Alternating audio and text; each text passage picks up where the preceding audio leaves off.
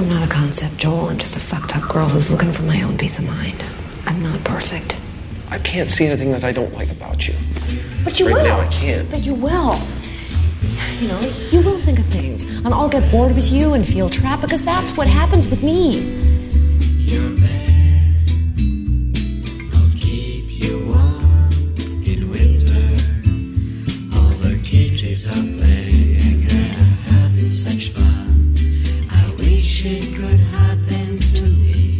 Hello, everybody. Welcome to the Directors Club podcast. Wait, just Directors Club. I keep saying Directors Club podcast, and that's just going to confuse everybody because the official title, the title that goes on our tax form, because we're incorporated apparently. No, the, it is our official title is just Directors Club.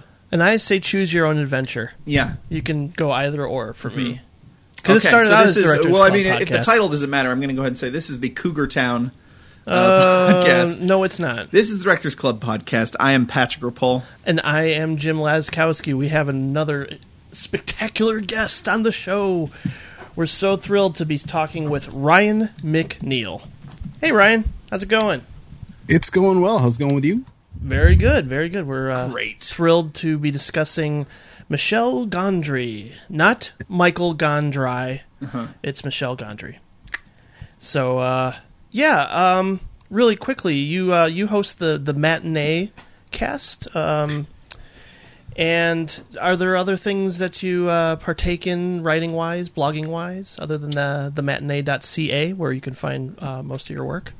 Well, yeah, most of the work is on the is on the matinee.ca and uh, and the podcast you mentioned, and it's um I, I actually haven't really listened to much of your show until this week because I can't remember which one of y'all I I emailed, but last summer um, another podcasting friend of mine from London uh, we did a show uh, in, in a similar vein where every episode was based on a director. So uh, you know, and, and one of you guys I emailed when I was like hatching the idea. I was like, "Hey, this is the idea. I know it's a lot like your show, but I just you know I didn't want you to find out about it That's through right. through row three people or through film junk people. I was Yeah. like, this is what we're doing. And it's when I started listening to your show because I didn't want to basically parrot your ideas. Um, it's the same sort of thing as I don't like read reviews on a film Mm-hmm. until I write my own.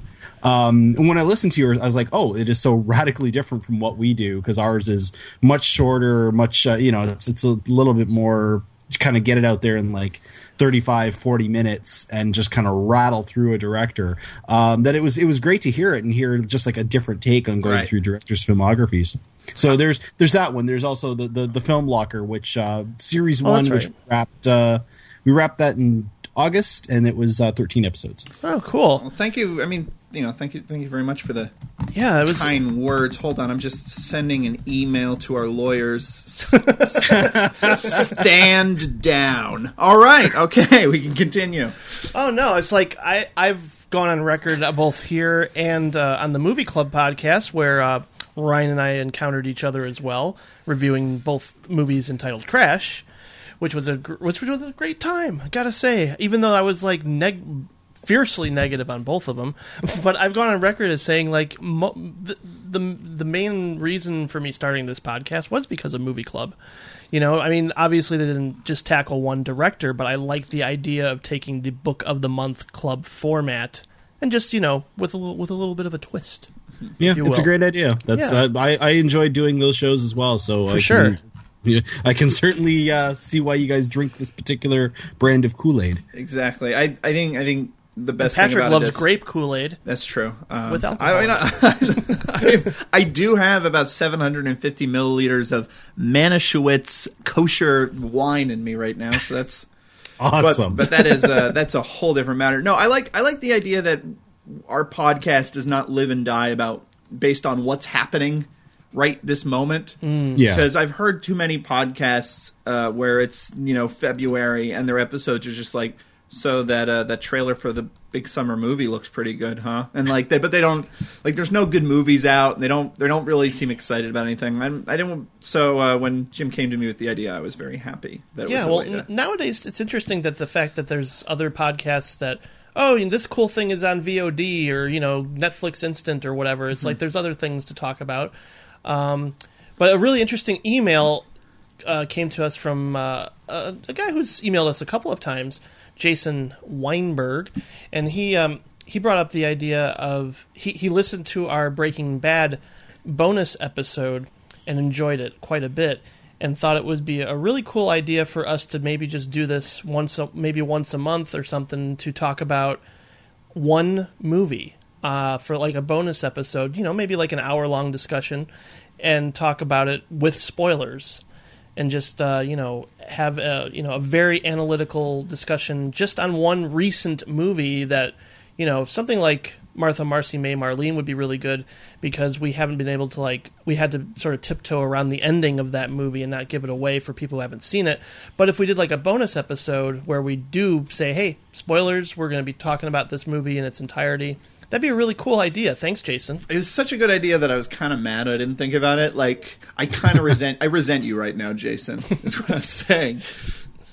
No, I Um, think it's really cool. Um, you know, I, I don't have as much free time as Patrick does, but I am I'm so like wanting to contribute other um, other ideas from other, from listeners and stuff. You know, I mean, that's I think that seems like the best bet for us to do. You know, even if it's us skyping together or skyping with another guest, even a listener, if you're really passionately, you know, opinionated about a particular movie that maybe you disagree with us on, you know, Do you remember the? Uh, do you remember way back when we did the John McTiernan episode, Mm-hmm. and we got an email from the guy who runs a John McTiernan um, like fan page? that's going and to he be in said our that he's uh, clips episode.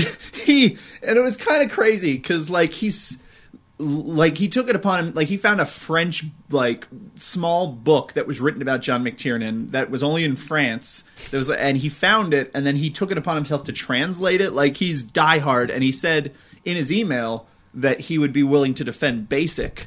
Like it's wow. yeah so i was should you know, find that yeah we'll find that guy. guy. We'll find that guy. We'll do a basic episode I would love for nothing that. nothing gets the nothing gets the blood pumping like the word basic Basic. Right. Yeah, so but you don't want me on for that episode. I'd just be making puns the whole time. right That plot was just very basic. Mm-hmm. and we also got an email uh, writing in defense. Speaking of somebody who disagreed, um, this email comes to us from Eric, and he says, "My name is Eric, and I'm a big fan of the podcast. I listened to the Gus Van Sant podcast and was kind of struck by the review of Tim and Eric's billion dollar movie." In which the person did not like it at all, that being me. Um, now, I'm not arguing the fact that you did not like it because Tim and Eric is one of those things where I can completely understand why someone would hate it with a passion. The humor in their work is very surreal and off putting, but that's kind of the, one of the reasons why I like it. Um, he sort of goes on to say that he considers Tim and Eric to be revolutionaries. Um, and you know that they they he, some people consider him to be a, a tra- th- them to be trailblazers of the comedy world. Um, but he lo- he still loves our show and finds our arguments to be very knowledgeable. And thanks very much, Eric, for the email. I w- Although, I, again, it's one of those things where I don't know how many times I use the word subjective when it comes to comedy and what you find funny. right So to me, that's kind of like beating a dead horse at this point. But I I find Tim and Eric to be funny in very small doses and not for ninety minutes at all. well and i would like to say eric i, I believe eric um, in his email he said something about how they spend more time sort of crafting the that too, yeah, um, can you go ahead and read that sentence i don't think i have that right yeah. It's it says that the, the find that oh, yeah. Sorry, I missed this part. Um, it says the part that I find contention with is how you find that the show is very underwritten and looks like it was made Which in is- a matter of minutes. that's that is the that's what you said. that's what i said yeah. Which Okay. yeah, and here's and here's my here's my defense. Number one, I do not like Tim and Eric, and, but I actually I read a, a piece on Gawker just today um, from someone who apparently was uh, forced by by Gawker to go see them film and review it, and they absolutely hated it, and they claim that Tim and Eric hate their audience and that they're only trying to mock the idea of comedy and all these things, which even as someone who doesn't who like genuinely hates Tim and Eric, I think it's ludicrous. Um, I I would absolutely agree that they are trailblazing as far as I would say that they are doing something in a way that hasn't been done before. Sure. So that's that I that I'll agree with. does I, it work all the time? no, well, I mean, again, that's and then again, that's sub- subjective. It's like trying to tell tell someone, you know, it's like trying to tell a furry that foxes aren't sexy to them. To- you know, you can't you can't argue Yeah. with them because it just is. That's why I Um, don't get all passionately defensive when somebody says they don't find Wet Hot American Summer very funny. Right, which is, I'm I'm one of them. I found it pretty like all right. I thought I thought it was an all right movie. But anyway, what my my point is is that I'm not even saying that they're not doing stuff that's new. Granted, is it derivative of some sketches on Mr. Show? Definitely. Is it is it derivative of uh, some things that were that were done? I think funnier on uh, the short-lived MTV2 show Wonder Showzen. Yes. Oh, But, yeah, uh, I need to see that. That's that was a very funny show. Um, I've but- heard good things. but here's my thing about I didn't say that they only spend a few minutes on their show. I said they spend a few minutes writing it and they spend and they spend most of their time editing and trying to make things look weird and working on sound design and stuff and making things awkward, which again, you can say, "Oh, well that's just that's where they're focusing on." But I I feel that doesn't I mean, you could say the same of Carrot Top. Carrot Top spends he's Carrot Top spends like you know forty five seconds tops thinking of a joke, and then he probably spends about three hours building Crafting the it. yeah, Yeah, building okay. the prop. Sure. That doesn't make it any less hack or any less underwritten. That just means that he's focusing in different places. I genuinely think that they um, that they coast on aesthetic, an aesthetic that granted a lot of people really love. And I'm not going to fault any of them for that, but I think they coast not. on the aesthetic and are genuinely uninspired. I wouldn't even say that. I wouldn't even say that they think they are as genius and brilliant as a lot of Mm-hmm. people claim they are.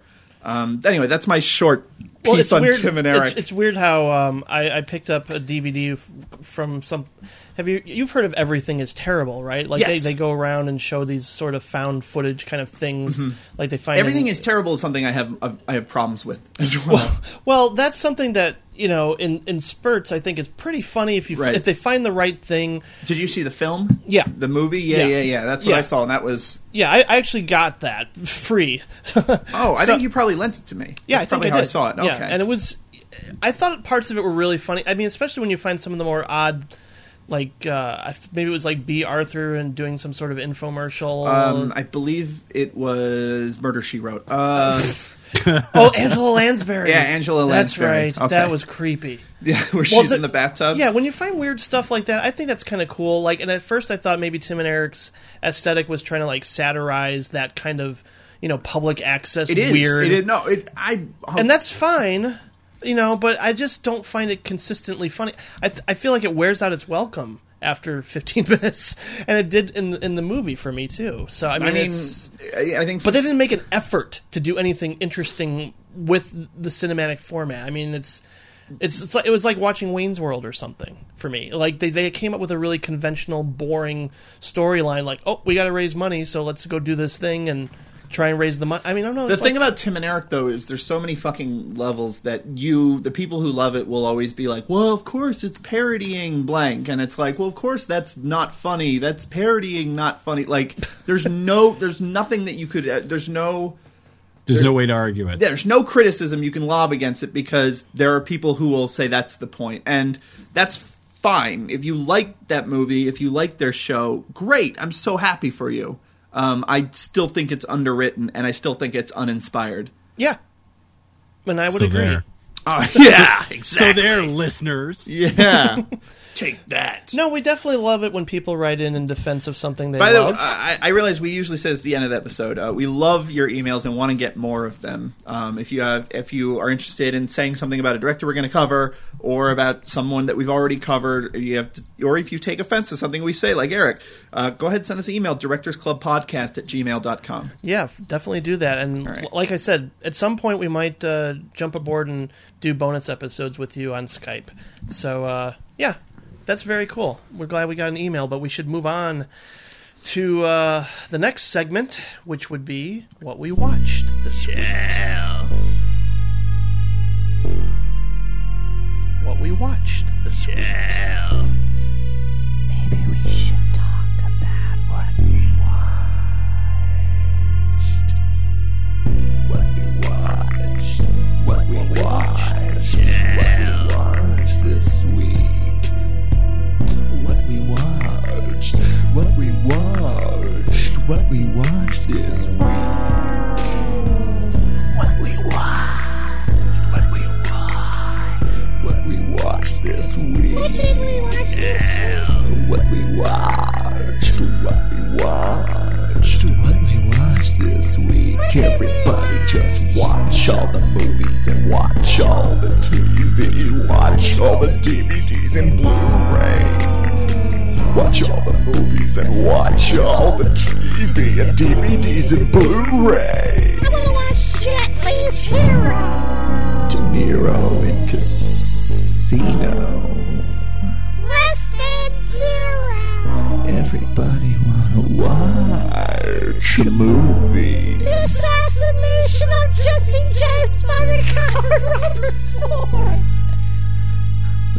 That was a good one.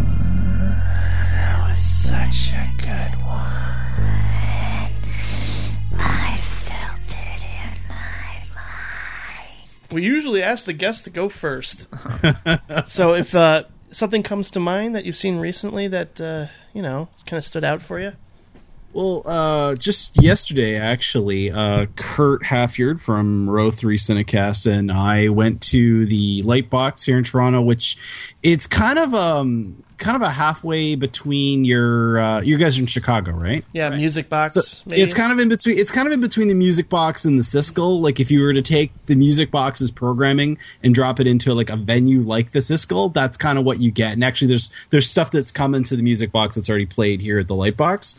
Um, but we went there and they're hosting, and I think actually it might be in Chicago right now too, or it's coming, or it just passed. But they're they've got a whole uh, Robert Bresson uh, retrospective Yes, that they're that, playing I, right now. that I believe is just wrapping up at uh, the Gene Siskel Film Center. Yeah. So we, uh, Kurt and I saw Pickpocket yesterday. and that was actually, yeah, and that was actually that was my first time seeing Pickpocket. So to get to see it on a big screen, a nice print, uh, that was that was the way to go for me. Absolutely, that movie is so. What, what were your feeling like? Uh, go ahead. I'm sorry, I don't mean to interrupt because I, Oh, I fucking I- no, I- love Pickpocket, but Oh no, I, and was, I, I loved it too. Like I, I, I did not really know what I was getting into. Uh, two weeks ago, I was there for A Man Escaped, so I was that was and that was my introduction to Bresson.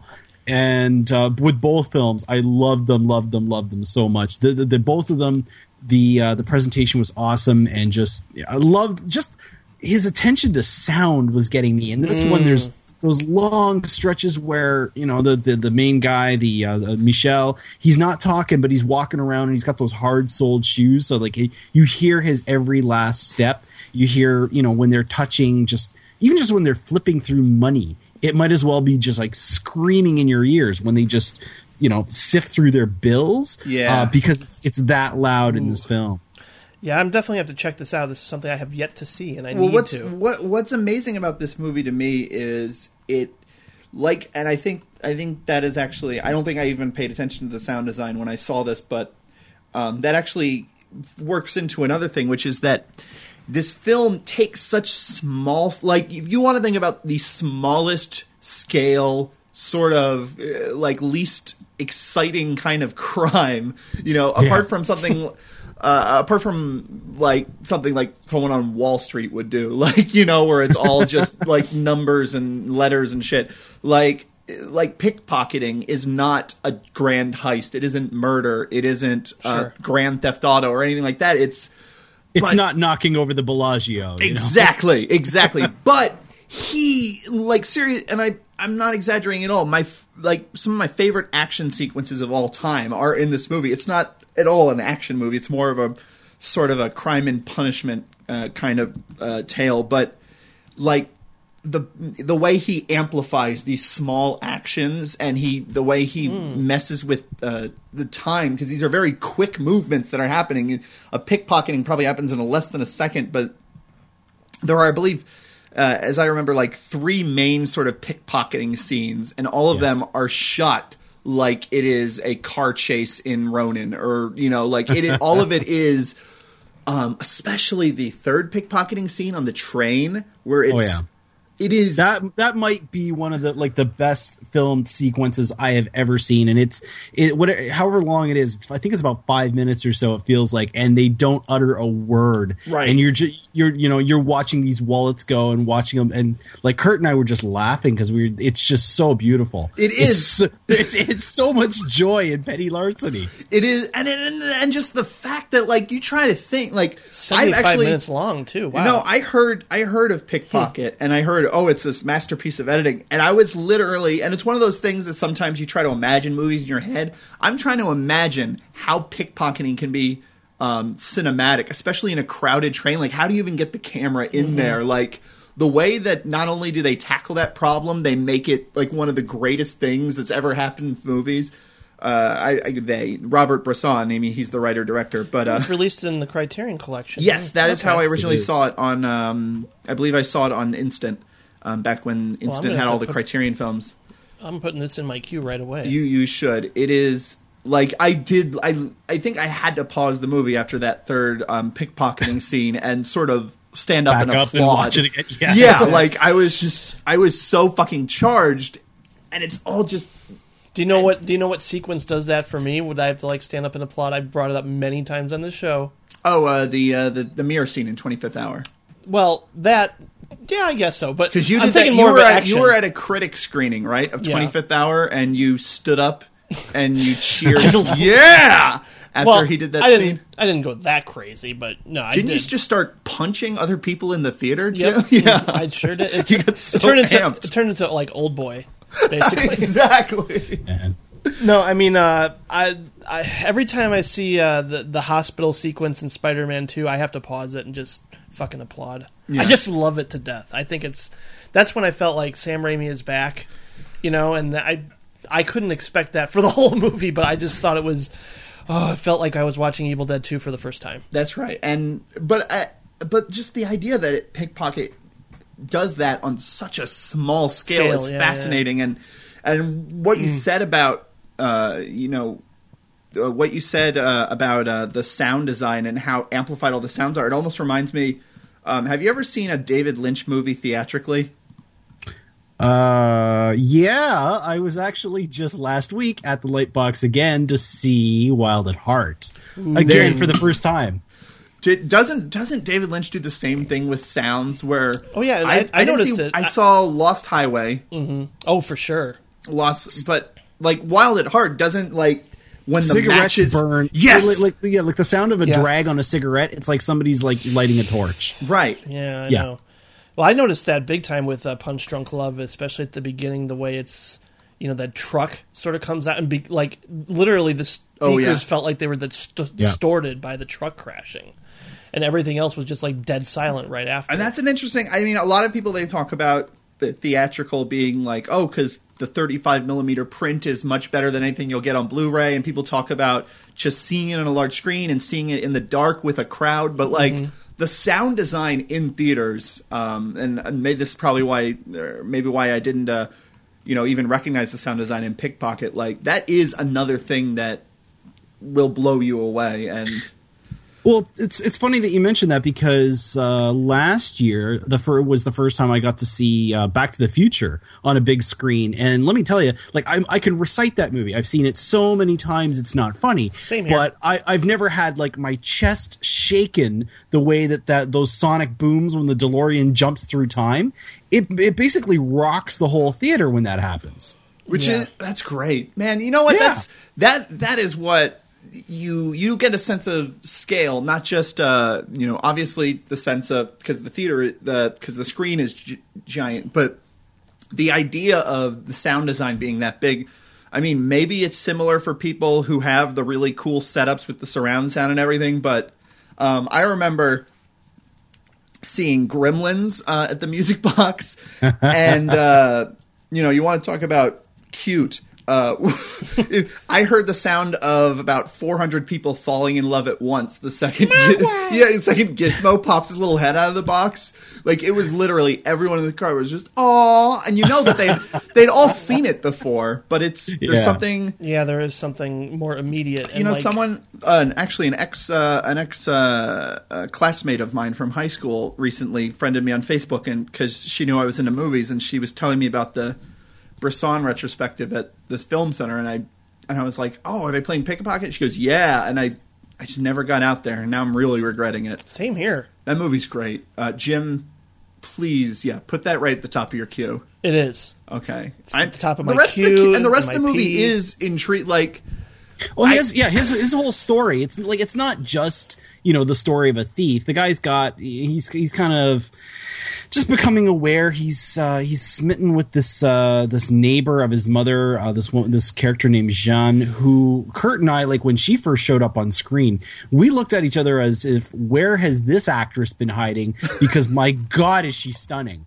Uh, and, and just like it, we I don't think I'd ever seen her in anything before. It looks like she was she was really only acting mostly for between like 59 and 74 and then she did some smaller stuff. And it's it's a lot of it's a lot of French cinema which I'm not very well versed in. But um she she's got a whole relationship with with Michelle with the pickpocket that's very very strange. Like she he likes her but she knows what he does and wonders why he doesn't really visit his mother. It's it's a lot more than just you know the story of one thief That's great. it, it I mean, It, it inspired Paul Schrader too. It says it like uh, had an influence on his work, which is really Oh, I good. can imagine the, the the especially the apartment that uh, Jean the uh, pickpocket lives in, i- or no, not that's not the name of the pickpocket. The uh, the Michelle. Michelle. There we go. Uh, Jean sounds like a boy's name, but Michelle sounds all right. Anyway, uh, Michelle Gondry. Um, the the like the apartment he lives in is very kind of reminiscent of Travis Bickle's apartment and the sort of like the way that he elevates uh, his life of crime into a philosophy. Uh, Yeah. almost like he like there's there are cops who will periodically come into the movie and they're basically having philosophical arguments with him about what he's doing, which is which is you know fascinating. very Dostoevsky. Right. No, that's and that's what it. That I is just wanted to say the that basic- name because I love saying Dostoevsky. That's the basic structure. What the basic structure of the uh, film is based on.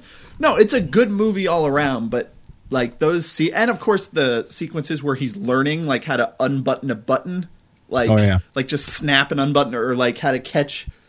I I really I should watch it again too because I'm sort of fascinated. Uh, maybe Yeah. to break down exactly how Bresson does that because I've never seen anything like it in my life. And one thing you don't expect when you're watching movies from 19 from the 1950s is to be excited and dazzled like in that kind of way. I kind Yeah, of no. expected that from like The Killing with uh, uh, Kubrick's The Killing. I saw that oh my god a long time ago, and I don't remember too much about it, but I want to rewatch it. I know that's another really short, tight heist movie that inspired a lot of people, and I'm interested in like because I haven't watched some of the really early like the Killer's Kiss and some of the other Kubrick stuff. I think he did like three of them, right? The Killing, Killer's Kiss, and something else that his I haven't first seen. his first one that was that he pretty much banished um, That's right. actually Yeah, re- yeah, yeah. actually aired on Turner Classic Movies recently in HD.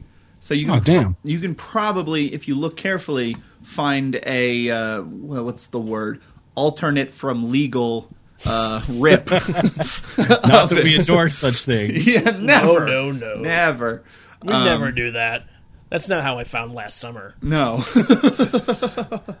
Speaking of obs- movies that kind of are obscure, I mean, maybe this has a cult following behind it, but I actually heard about it through Jay from Film Junk, and the, when he was describing it, it sounded totally like the kind of movie that would fuck with me, and I was really excited to see it. So um, I tracked it down, and I'm very glad I did. It's a film called Race with the Devil from 1975, directed by Jack Starrett, I believe. Um, it stars Peter Fonda and Warren Oates, who I literally only know from Stripes. Like, I'm sure he's been in a ton of movies that I may just not be aware of that he's been in. But um, I just He's not the guy from Hall and Oates, right? Different Oates. no diff- different Oh, o- different Warren oats, different oats. have you seen Have you seen Two Lane Blacktop? No, Okay, you got to see Monte Hellman movie. Um, Oh, he's in Badlands. I think he plays Sissy Spacek's father. all right. Yeah, War- I've seen Oh, that. Now what you're going to do Yeah, is yeah, yeah, I'm yeah. Gonna, I'll send you a link, and I'll we might even put the link up in the show notes. But basically, um, Warren Oates was uh, Badass Digest, one of my favorite film sites. Um, did a you know they they have a periodic thing where they name different badasses uh, in, throughout history. I think I think the last one was actually Judy Blume, um, but. They did one of the first ones they did was on Warren Oates. And have you seen Two Lane Blacktop? No. Okay, you have to see that. It's really great. Um, it's basically like, what if Easy Rider was good? you know, Oh like, well, yeah. I don't know. I don't. I feel to- like that's a movie at the time that it came out. no, exactly, and fit, you Easy a Rider, of- Easy Rider was important For and sure. I, and I appreciate Cultural I, appreci- I appreciate everything it did, but it is not so great to watch now. But Two Lane Blacktop's like a better version of that, and Warren Oates is incredible in that.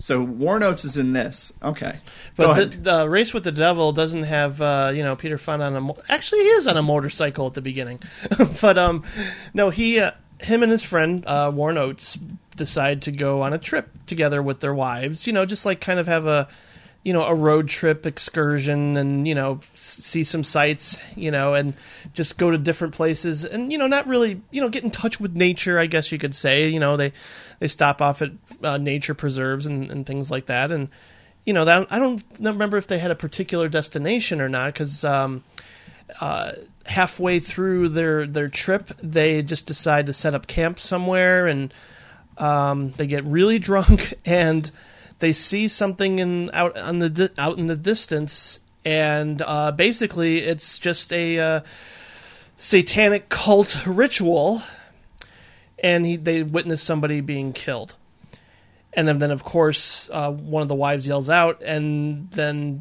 the uh, all the members of the cult see them, and it becomes basically a chase movie for a good hour after like Oh, nice. uh, you know forty minutes of setup, and it's relentless. It it's just insane. Um, it creates a lot of paranoia in terms of like when they get to the police, are they in on it? Sort of feeling. Um, and then you know they go to a different town and they like decide to you know go to a diner, but then everybody's get, they're getting weird looks and um, there's just a lot of stalking in this movie from people who you know are just creepy in general, and you don't and obviously the movie seems to hint that you know they might be in on it, um, and I don't want to give too much away in terms of how things play out because it has you know not necessarily twists, but just some really um, fascinating stuff that happens towards the end. That you know, it's it's it's all it's like a part. Um, you know, I feel like in some ways, and maybe I think Kevin Smith might even have mentioned this, that this is the movie that inspired Red State because it is kind of like again how we've talked about a few movies that we reviewed here and there. It is kind of like a mashup in a way. It's like different genres. That you got the the Satanic Panic fused with a chase movie, and you know there's a little bit of the whole you know let's get away from everything Easy Rider kind of element towards the beginning with the two guys who just want to escape their jobs and stuff and just have a you know nice vacation of sorts. Um, but then of course everything goes to hell. And I found it to be like a precursor to one of my all-time favorite action thrillers, Breakdown with Kurt Russell, which I think is a fucking phenomenal, tight action film. Um, I, I that's one of those movies that I think if you haven't seen it, seek it out immediately because I want to watch more movies where people are, ch- you know, it's like you know at the time it was compared to Duel, and I remember seeing Duel at a very young age because I was really into Spielberg, and uh, that movie might have imprinted in a way in my brain for better or worse because I feel like the type of movie that really gets to me because I wouldn't say Race with the Devil is a scary horror movie. It's just really effective at making you feel anxiety. Um, you know, with these Those are the characters. best kinds. Yeah, it's like they there's no, you know not not necessarily like a lot of gore or shocks, but just stuff that gets under your skin in a very inexplicable way. That's just like, oh my god, I can barely keep you know catch a breath while you know all this shit is happening to these people, and you feel bad for them. It's not actually recently watched uh, the first Terminator. Yeah. on Instant. That's Oh, a, sure. That's a similar movie, and It feels more like a horror movie. Yeah, because it's it's just so tense and there's just Yeah. running, running, go, go. Like you, yeah. That's a that's a that's a similar movie. I um, I mean, it does start out slowly. I have to, as I said, like for the first half hour, forty minutes, it is a long setup.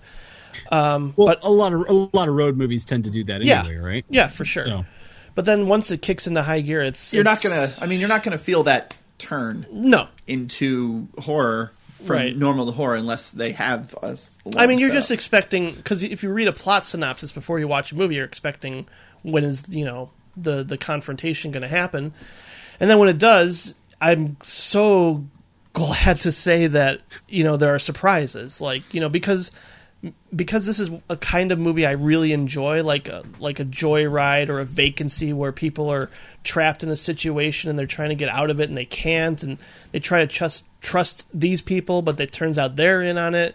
If people want to recommend either more of these types of movies to me, just so I can get freaked out, I would I would really appreciate it. To be Have you, honest, have you seen U Turn? I have not seen U Turn. U Turn is not. Oh, very- U turns aw- U turn U turn is awesomely bad. it's, Oh, it's is it? it is really bad. I just from what I heard of it, it sounds like that kind of movie. Well, it's more of like a.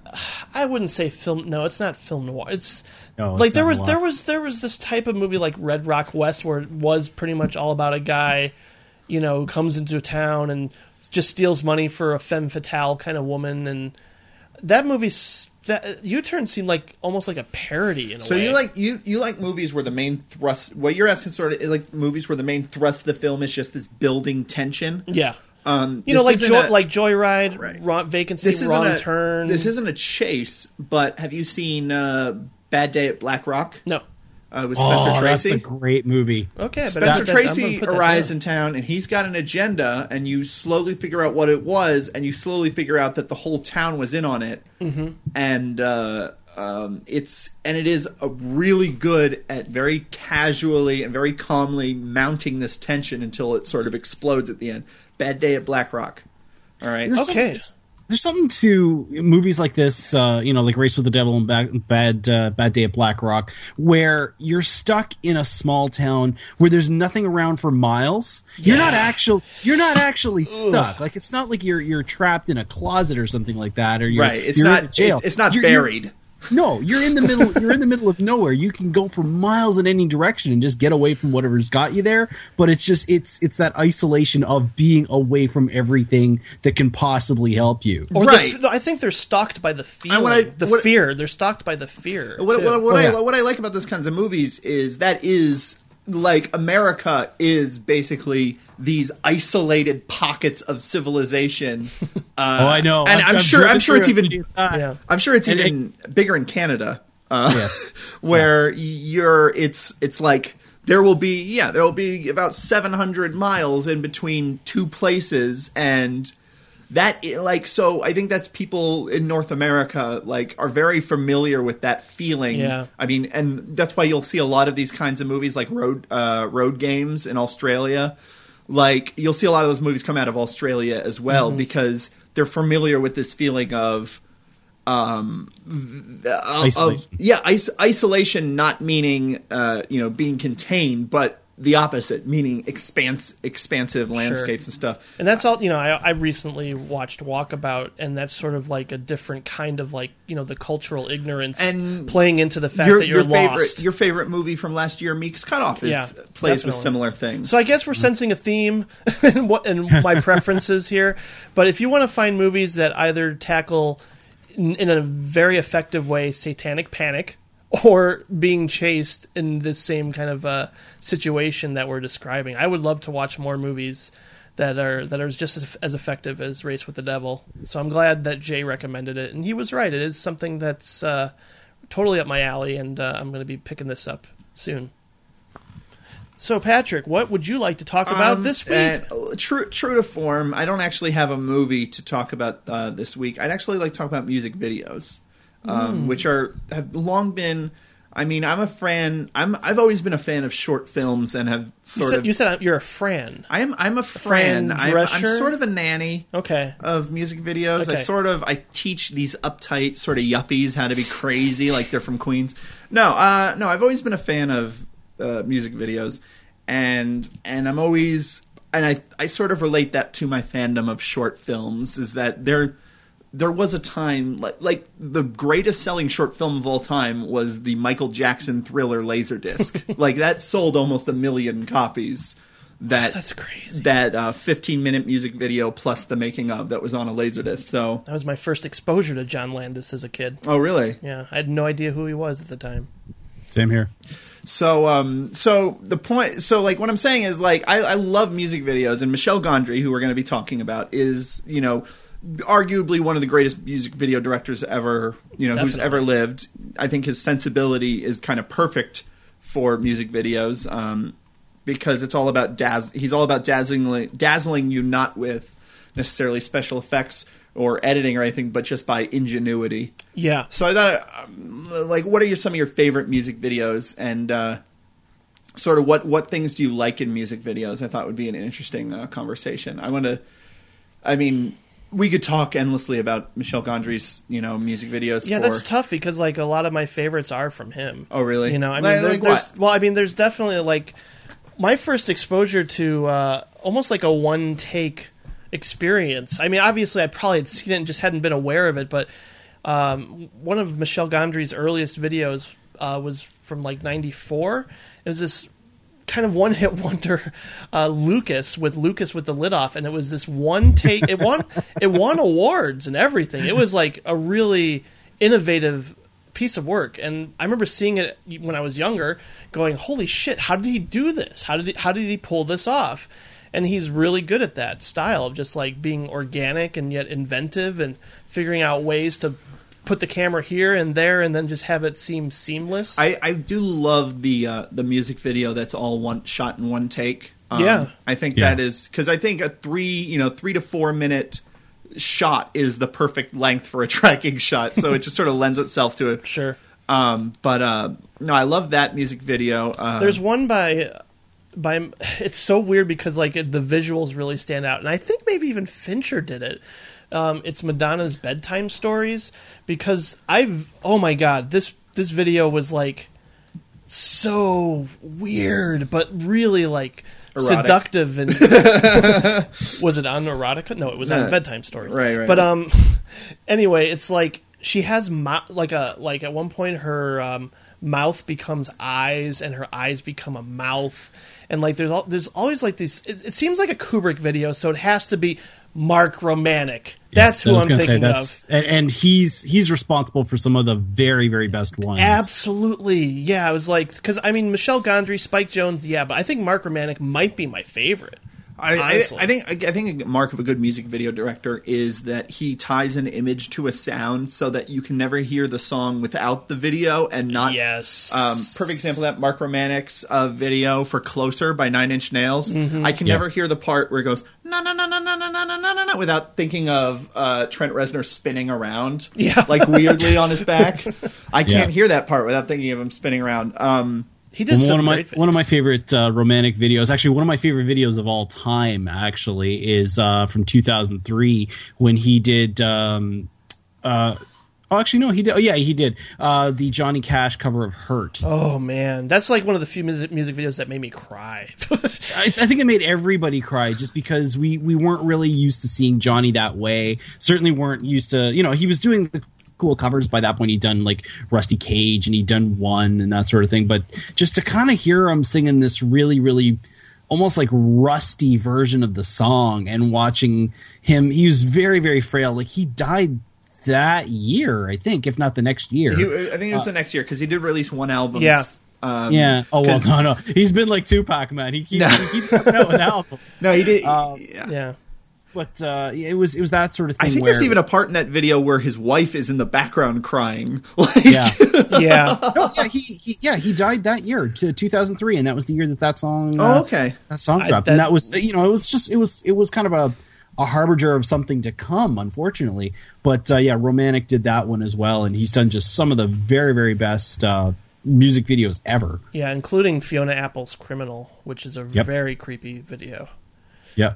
Um, Lenny Kra- Lenny Kravitz's "Are You Gonna Go My Way," which is not it's it's just a performance video, but it's just got such style to it. Yeah, yeah. No, that was a good video for sure. I like uh, other one-shot videos. Like um, there's uh, um, Primus did a video for Mr. Krinkle, and it's and it's Les Claypool with a stand-up bass in the foreground, and he's in a warehouse. And as as the video goes, it's all one shot, and the camera never moves, but things keep happening in the background where like it'll just be like it, like randomly like a pig will be chased by like a like a dwarf in a devil suit. I'm not saying that is something that actually happened in the video. I don't remember, but that is definitely like the feeling of things that happen and. So uh, I like that sort of one shot. I love the um, the video for Prodigy "Smack My Bitch Up." I think that was the um, that was one of those. Yeah, it, it's not a one shot video, but it masks through because it's all first person, so it masks through blinking, and it feels like it's all one shot. Um, Wasn't uh, Radiohead's Karma Police one shot? Because I remember it was like they were chasing a guy. yeah, in a, in a car, yeah. and then the and the camera would pan back to Thom Yorke into the back seat. Yeah, yeah, he also had the uh, no surprises video where Oh, it- God. remember that where he was That like was it- painful. He was like in an astronaut suit, and the astronaut suit was slowly filling up with filling water. up with water. Yeah. The- but the for me the best Radiohead video is still just. Oh yeah, that's. I, had for- I had forgotten all about that. Oh no, that that's what do you of- like, think that- it was? What do you think? I never, I never want to know. I, if, if somebody tells me, I will, I will hurt them severely. I honestly- I'm it's one of those honestly- things that I never want to find out in my life. I'm honestly not a big fan of that video just because it. I think it's so Gimmicky. silly. Yeah, silly and pretend. Like I don't want to say pretentious because I'm not saying that they think they're making some big thing, but it is. It is very silly. Um, I mean, and Radiohead's video, the animated video Yeah. for uh, Paranoid Android was Oh, that's right. Yeah. I also was- like I also really like dance like dance videos where the feats aren't necessarily even just wow that's really inventive what they did with the camera or whatever but it's just like I can't believe that they're doing that like I don't weapon know of choice. Weapon of Choice is a great example, and Fatboy. Um, even Oh, though this right. isn't, it isn't necessarily mind blowing. Praise You is a great video just Oh, because yeah. Of the the opposite. Instead of being like kind of insane how good the dancing is, it's sort of like, um, it, it's sort of it's sort of It's so charming. lo-fi. Yeah, like Spike Spike Jonze is a great music video Oh, for director. sure. he does that a Boys, lot. He does that a lot where he's not afraid to um, sort of put the actual song itself on the back burner because in the Praise You video, you literally only hear the the song as it's coming through their boombox. So. Like the song is just as loud as uh, crowd noises and the sounds of their feet on the pavement and everything. Have you? I and this is almost it's it, it's sadly become kind of a joke, but the MC Hammer video for "Can't Touch This" is with just his pants. I don't remember the. I don't remember it outside of the that's parachute the uh, pants. no yeah he had the parachute pants and which you know emphasized his movement it's it's all it's all the parachute pants were all part of the his i mean mc hammer was not a great rapper but he was a great dancer. It's dancer the second episode in a row where MC Hammer comes up. Really? But go ahead. Yeah. did i talk Wow. about did i talk no, about I it did. last year Remember? Don't you remember Last my episode? horrible joke where you were talking about Hammer movies, and I was like, Oh, okay, yeah, yeah, yeah. Dracula, you can't bite this." okay got it I know you blocked that out, but there's a For but good it's- reason, I think. I think so too. But the set of that of that dance, go back and fucking watch that video. There's a set where it's just half black and half white, um, and he dances back and forth between the two things. And there's one part in the middle, in one of the extended breakdowns, where everyone's going, "Oh, oh," like where the camera never leaves him, and he's just going to town. And the fact that the camera never moves, and he just moves back and forth in the frame, and you see his whole body, like that's like that's actually one of the things that you know musicals nowadays are missing and you know and especially because of MTV and stuff is that a lot of dancing is too close up and you don't get to see the whole like you know back in days of Gene Kelly and Fred Astaire that's what you would see You see everything, yeah. You see and that's what you long see shots, yeah. in that can't touch that video where it's the camera is far back and you not only see him you see his other dancers and it's framed like a classical musical it's um, one of the reasons why the video for single ladies works so well. Yes. because because it's it's just back and it kind of it swings around them, but there you never cut off the the women really. right Like you can see them from head to toe the whole time. Yeah no that's I love the single ladies video that's great and I'd say my favorite might be um, of all time. I think I think my favorite might be Smashing Pumpkins 1979 because I feel Oh like that God. that's a that's a video that completely improves. I mean, I love the song. I've always loved that song, but that's that's one of those. When I hear the song, I think of all the images I in think that I, video. I think more than no, I, I completely agree with you. I can't Yeah. believe I even forgot about that. More than like pretty much any movie I've ever seen, that that music video to me captures the feeling of being like a junior in high school or something and just fucking driving around and mm-hmm. that's sort of we're being crazy in a like that part in the convenience store where they're like just bowling with the two liter Yep. bottles and stuff That like was that is awesome, that's right. sort of like we're just being crazy and destructive because we don't care and we have nothing to do and we're bored like Right. that's and it's like midsummer. It's like the furthest you're going to get away from being in school. Absolutely. Oh my god! And then there's that sort of house party, and they're jumping in the Yes. pool and stuff. It's That's such an awesome. Moment. that is that is an amazing video. It I'm is, so and- glad you brought that up. Yeah, I mean, I know that I, th- I don't know if they won for that one, but they they won for Tonight Tonight, and then they went on to direct Little Miss Sunshine. oh, is that the is that the same directors? yeah, the same husband and wife team. That's wow. disappointing. Yeah, it is. The one, the one more that I want to mention, which is either going to get me mocked or possibly hailed, I don't know. Uh, but uh, my my actual my answer for my favorite video and one of the best videos ever is uh, "Everybody Hurts" by REM, uh, directed by Jake Scott. It's a Fellini film. Is I don't what think it I've is. seen that. it is. It's No? real. I mean, it's it's. Patrick's. it's- keep in mind, Patrick's like ten years younger than me. Uh, well, it's kind of funny because just one little side tangent is it's kind of crazy how the art form of the music video has really, really trickled off. Like you Yeah. used to get, you know, between 10 and 20 really, really seminal videos a year between, uh, you know, like 87 or so and right up to about 99. Like when, when MTV was still showing music videos Right. and, and that was the way to sell the music and, and, and budgets were climbing and climbing and climbing.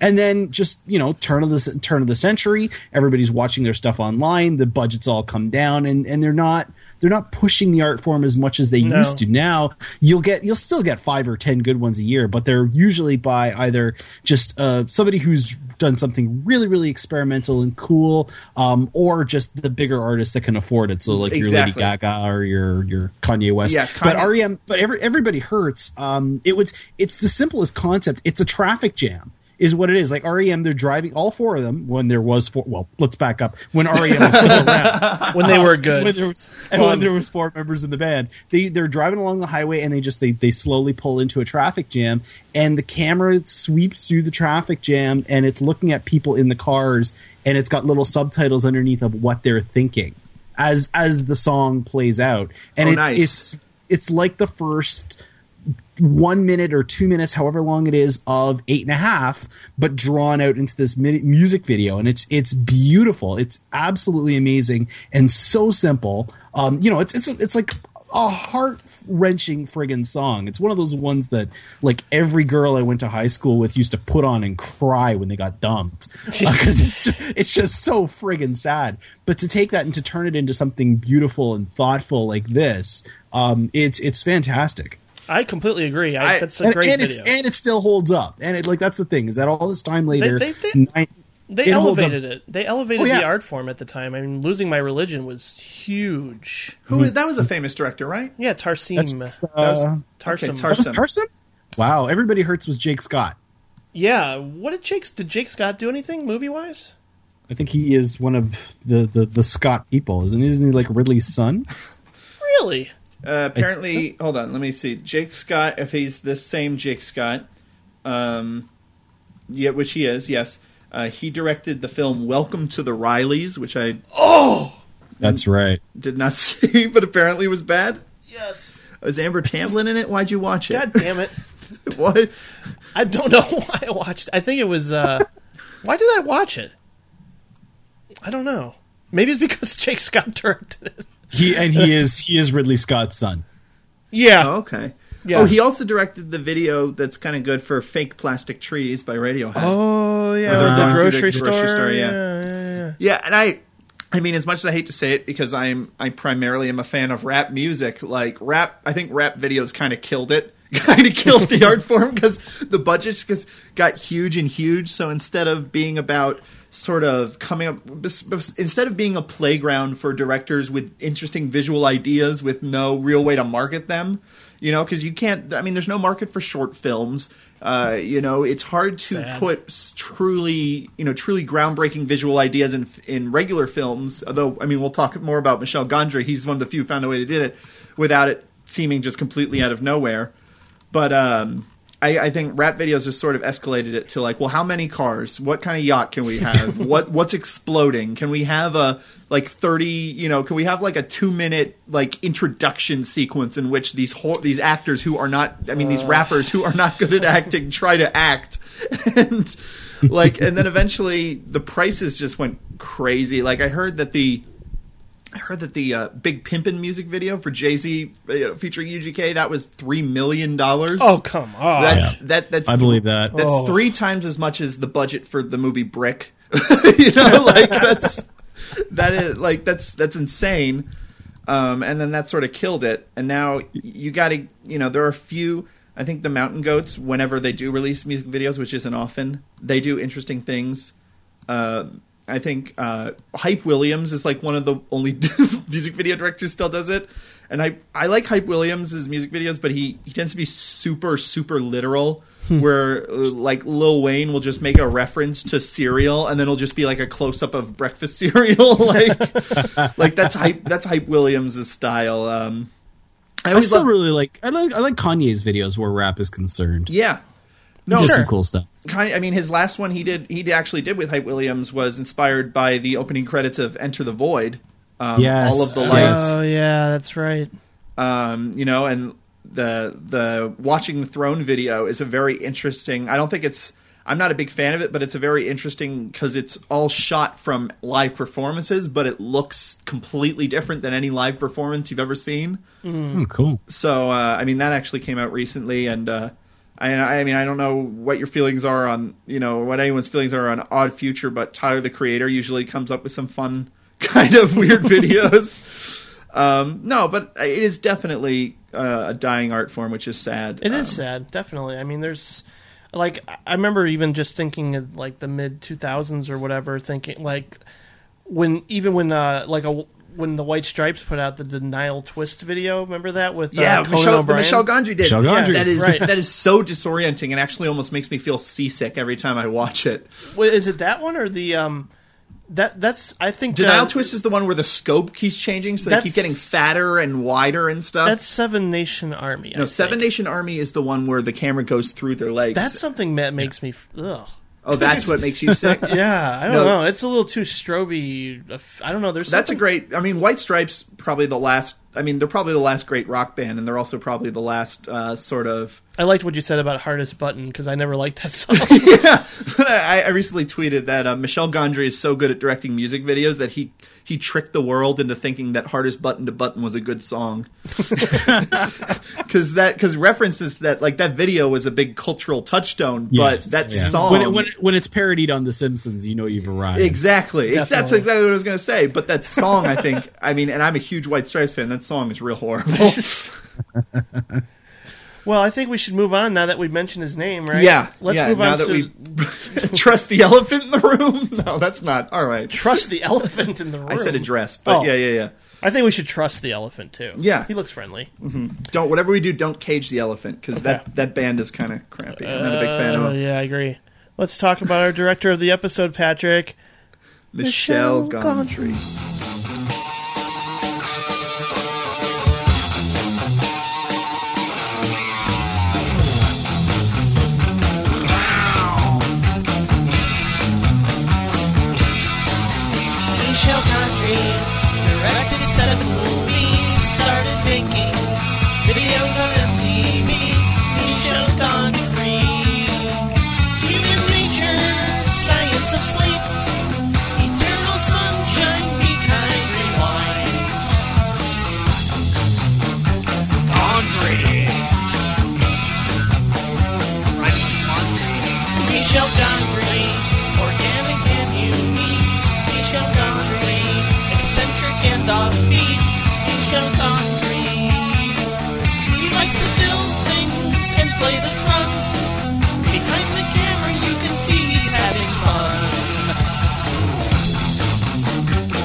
Gondry.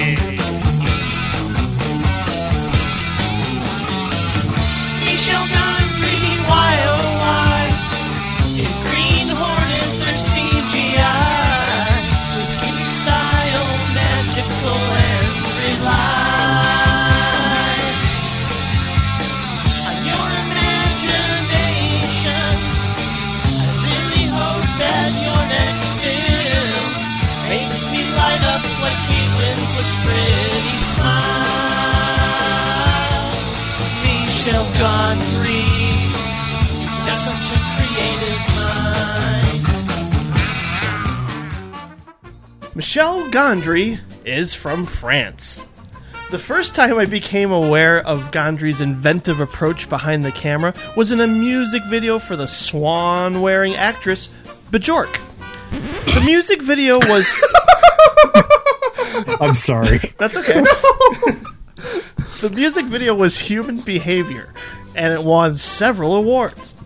Shortly thereafter, he joined the ranks of guys like David Fincher and Spike Jonze, guys well known for doing incredibly original work for a variety of musicians and bands. Gondry had also created numerous television commercials considered to be uh, more, a little bit more artistic than some of the others, and he pioneered the bullet time technique, later adapted in The Matrix. That's In- true. Yeah, I didn't know that. um, and it was uh, used in a uh, commercial for Smirnoff vodka. And he also directed a trio of very interesting holiday themed advertisements for Gap. This guy has been around. He's uh, done a wide variety of things. And uh, it wasn't until 2001 that uh, Gondry made his debut feature, which was a rather underseen, quirky little independent comedy called Human Nature. Which, while garnering pretty decent reviews, it was kind of uh, it had an underwhelming box office return.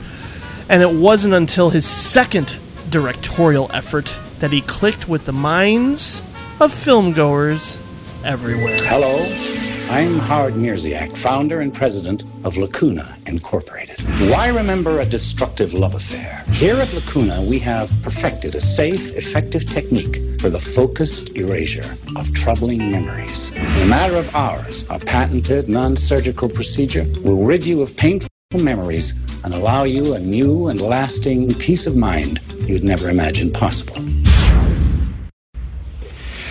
This is a hoax, right? I assure you, no. Is there any risk of brain damage? It's on a par with a night of heavy drinking. Nothing you'll miss. Ah!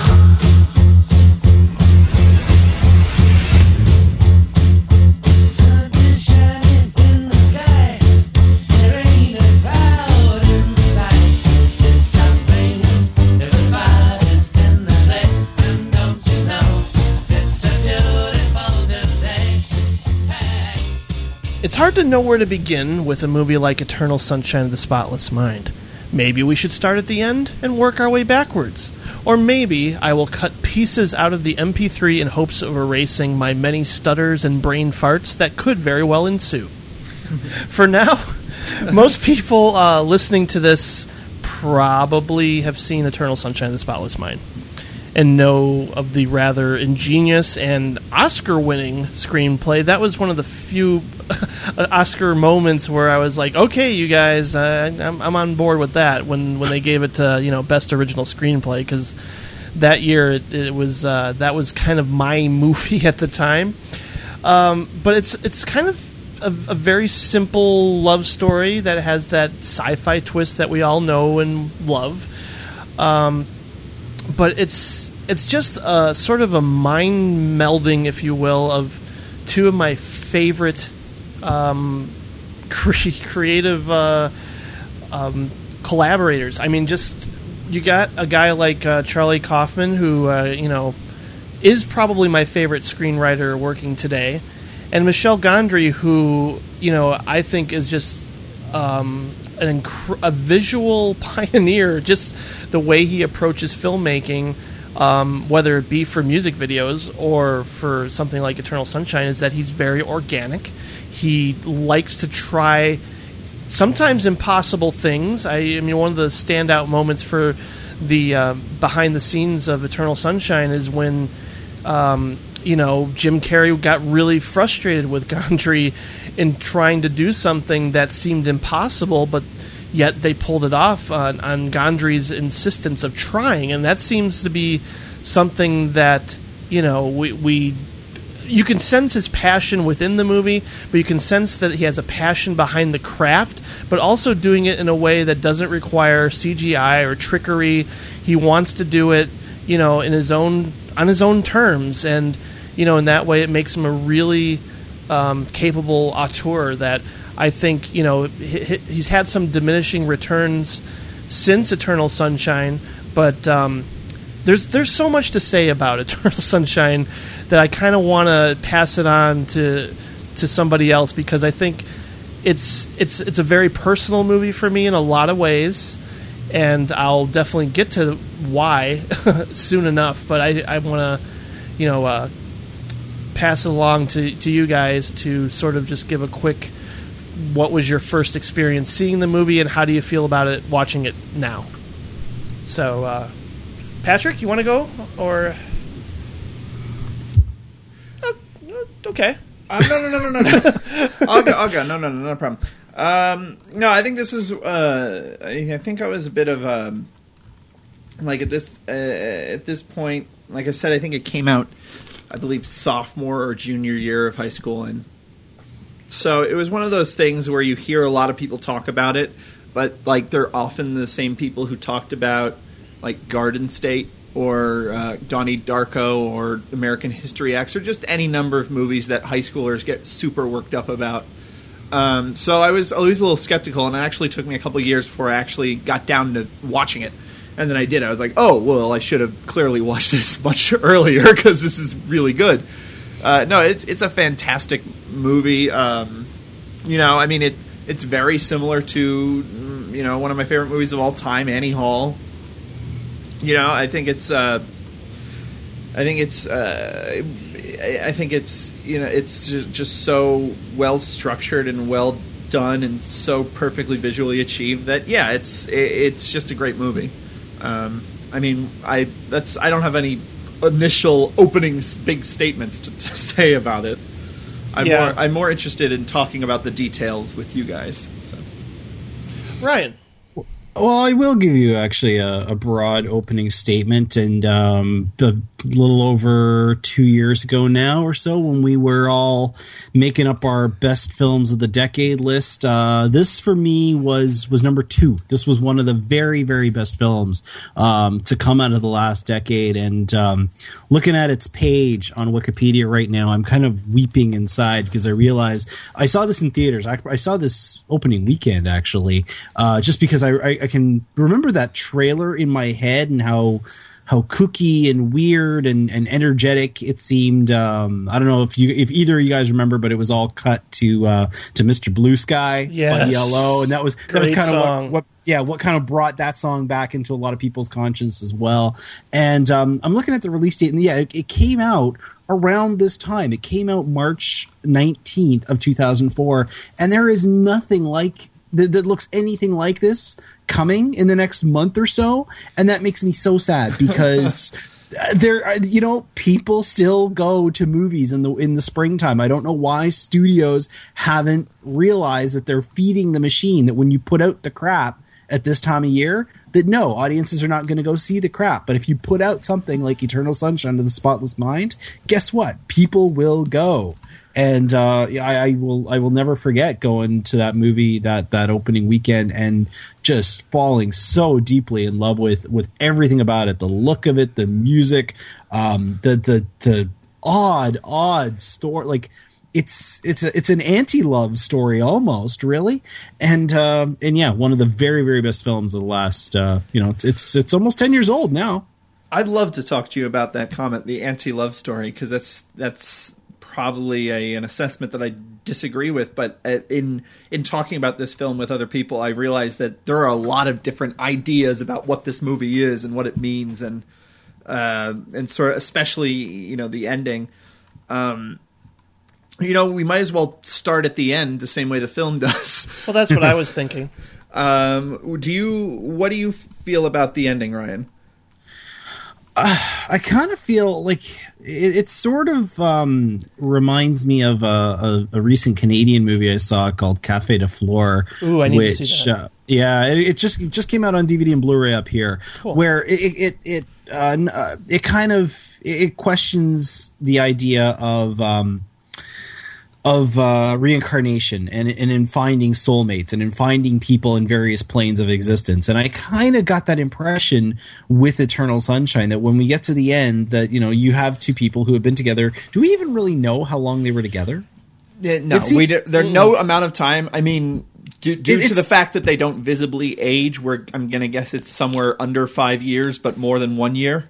Okay, so you know they they've been together for a few years, and uh, they they've basically both hit the reset button, and they're sort of about ready to find each other again. They feel this connection, but they don't really know why. In in pushing restart, they're both back to being their ideal self. They're both back to being that person that you are when you first meet somebody, you know, before they before they know that you leave socks on the floor, before they know that you don't answer like you don't respond an email till 2 days later, that kind of thing, just with those little annoyances that build and build and build. And you know, they they they're they're they've got this this kind of sad hope to them but at the same time you're you're left there wondering are they about to go down the same road that we just saw I think and they make, are. and make and make these mistakes all over again I genuinely think that loop at the very end means exactly that. Um, I I would I mean I would definitely agree. I think uh, I mean the characters definitely are figuring. Oh, I'm going. They I mean at the end the characters are going, uh, and I'm. I, I mean, I, I guess there is an off chance that there's someone listening to this who has not seen Eternal Sunshine of the Spotless Mind. As far if there as, is if there is I like no no offense to, to the hosts of this show but if there is somebody listening to this show who's never seen Eternal Sunshine of the Spotless Mind stop this show Yeah. right now Turn it off. What are you watch doing? no but like run don't walk to your Netflix and queue it up and you can thank us all later Exactly. Please continue Um, Please. no, no, no. Okay, no, but uh, I, I know, I, and I completely agree. But, uh, but I, I feel like uh, that the fi- just because that I feel like the main thrust of the entire movie, the what we get through the entire movie, is that the mistakes made. Um, and the fact that the relationship ends does not mean that it was a waste of time. Um, like No, the whole idea is the whole idea is that Joel needs these mistakes. He needs this bad relation. You know, he needs this relationship gone bad to exist. Um, and he realizes this because not only are there a number of good times, but when he's reset at zero, he isn't happy. We see the the, the Joel we see at the beginning is just as sad and depressed as you know as you can imagine, and uh, alone. And so I believe that while I, I almost wonder though that the the Joel at the very beginning is, you know, him having lost, you know, erased the love that you know he had. He, is he a different person? You know, I mean, is he completely authentic now that he's The- gone through this process? I believe the thrust of the film is, um, as illustrated, sort of. And one of the other things I want to talk about is that the fact that the parts of the movie that you would generally assume are not interesting.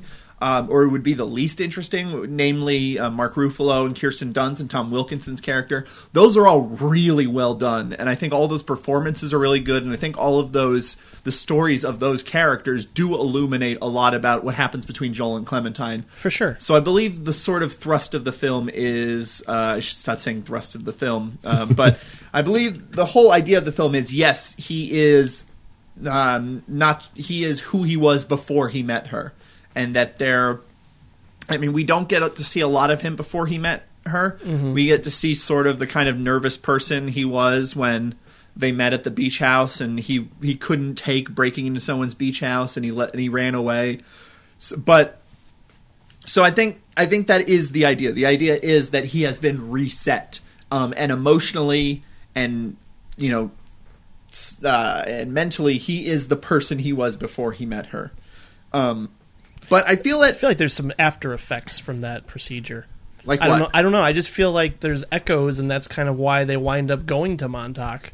Well, yes, you know, no, definitely there is um, the sort of there is the idea that, and I believe this is actually it's actually a throwaway li- a throwaway line, but I think it's one that um, sort of this sort of solves the the problem of if his memory is erased, why do they have these compulsions to go somewhere? Mm-hmm. Um, which is there's a throwaway line. Mark Ruffalo is going. It's not wiping as clean as I would like, you know, when he's just sort of first setting it up, and it does Sure. present the idea that it isn't a binary of there or gone. It is sort of a it's sort of they clean the memory, they wipe the memory clean the best they can, but there are some residual effects. So yeah, Well, just compare compare his demeanor in the two meetings. Like compare what we see when he very very first meets her at that house, and then compare how he's acting and how he's approached to to this to this woman when they're on the train. And it's it's it's very much like two different guys. You think so? I disagree. He, ha- he hasn't been he hasn't been brought. He's close, but he hasn't been brought back completely to zero. I don't. I don't think it reads. I mean, I think it reads like very similar. But then again, I have problems with Jim Carrey's performance in this movie. Okay. A lot of people seem to. I, I noticed that you know a few podcasts I listen to tend to feel that he was in fact miscast. Well, I and I, I want to get to the second, but I do want to say really quick. I think the movie, um, and I've always secretly believed that this movie is a remake of you know. Not a ripoff. I will never say a ripoff because this movie is incredibly inventive and smart and has its own life and everything. But I will say it is sort of a stealth remake of Annie Hall. The same journey, emotional journey. Influenced, Well, maybe. right, Yeah. But but the same emotional journey that Joel goes on as he's going through his memories is very literally the what is happening in Annie Hall. And Annie Hall is about Alvy going through his memories, starting with all the bad times when they're arguing about getting to the mm-hmm. movies late and stuff, and then eventually ending up um, realizing, oh, it was worth it. Or you know, as as Woody Allen puts it, because he likes to put profound things in the form of jokes. He goes, "We, I, you need the eggs," you know.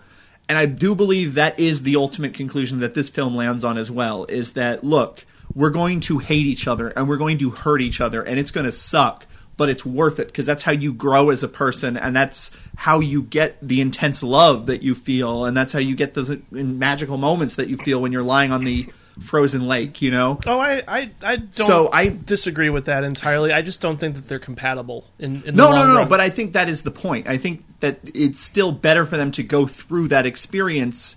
uh, and by the way, because as far as- everybody's got to learn sometime. Yeah, exactly. As Beck would say. but and by the way, a couple they have a pretty. I mean, y- you figure as far as relationships go, um, they they all relationships end. Um, very few, a very like a very small amount of them end when one person dies, and then people like to say, "Oh, well, that that that counts as winning in some weird way." You know what I mean? Like, like people are like, "Oh, well, they were married forever because one of them died first. and but in general, if you talk about the like you talk about all numbers of relationships, like you're gonna you're ta- you're looking at like maybe like eighty five percent of them just ending. You know, so and as far as relationships go, the one they have is not that bad.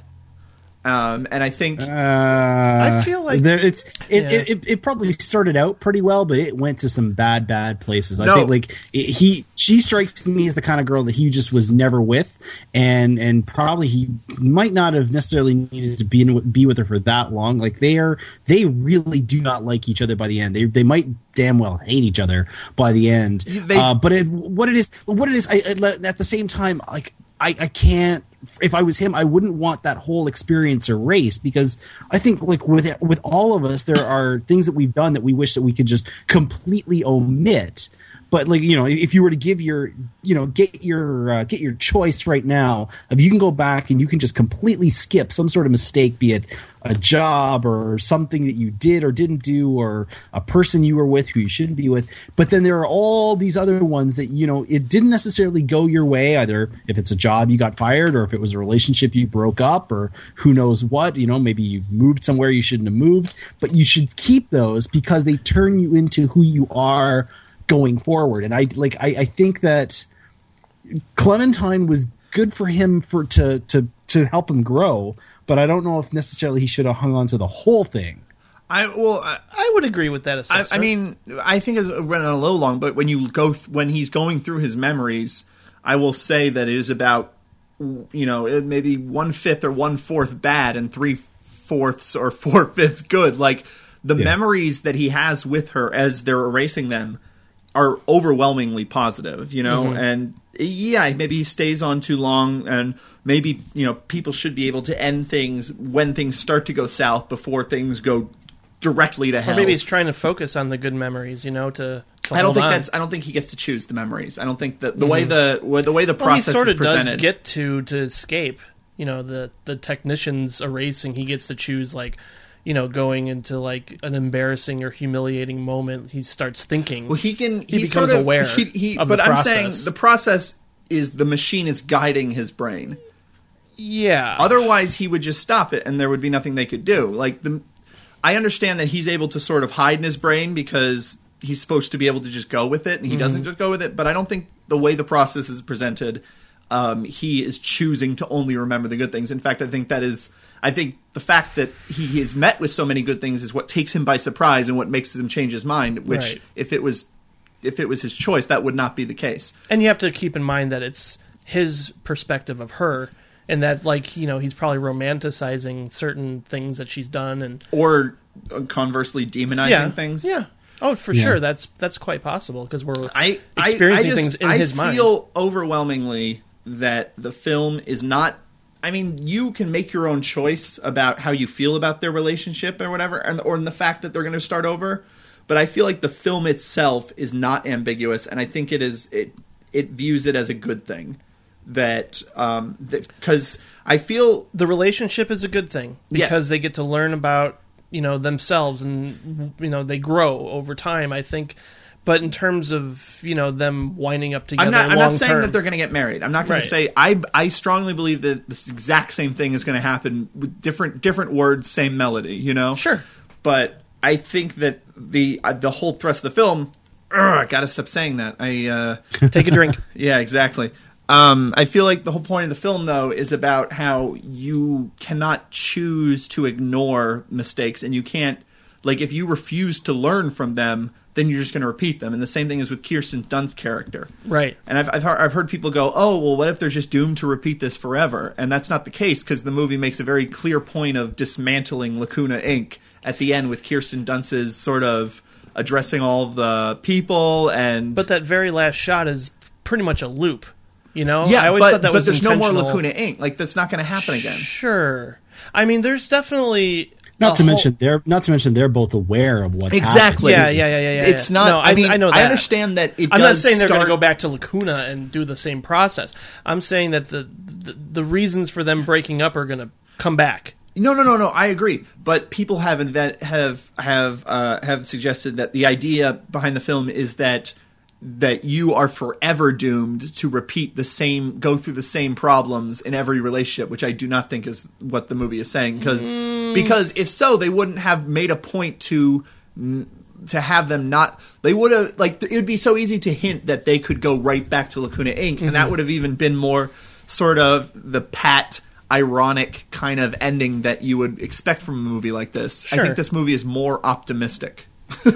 I, As I, I mean, guess. it's bitter. It's it's it's no doubt bittersweet. I'm not saying it's 100% wine and roses. I'm just saying I think in general it's optimistic. I find it to be sad, but I think a lot of it has to do with, and I, I find this true of a lot of people because I've shown this movie to I don't know how many either girls I was seeing or people I've been with. They bring themselves to this movie in a way that's very personal and very emotionally confrontational about relationships that they've been through and have failed and I mean, just like people who don't even love movies, I've shown this movie to, and they have such an intensely emotional reaction to uh, how things play out that uh, I mean, it. A lot of it has to do with the fact that you know I went through a very heavy, intense, serious relationship that didn't work out.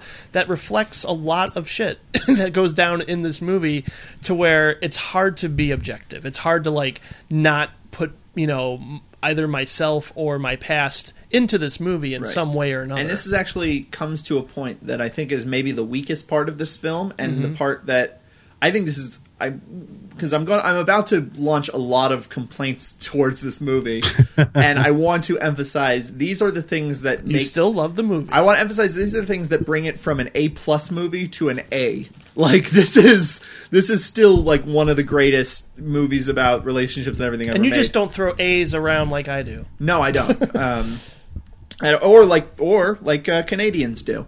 Um, Okay, that's- nice. yeah, there we go. Nice. Um, Have I dropped one yet? no, I don't think so. I, I have never become more aware of my speaking patterns. sorry. Than, when, no, no, no. Than when I turned on a microphone. I promise you. I, I am so cognizant. Well, we'll of talk the- about we'll talk about later, but there's a Oh, really we'll talk about later, but there's a really funny part in the movie Green uh, Green Hornet where Seth Rogen says Yes, Boro. I've forgotten about that. Oh my god. Awesome.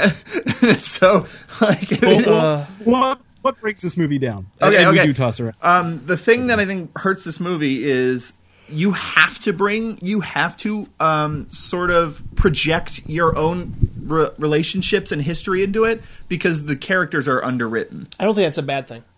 Um, I, I was going to say, I think that's inevitable.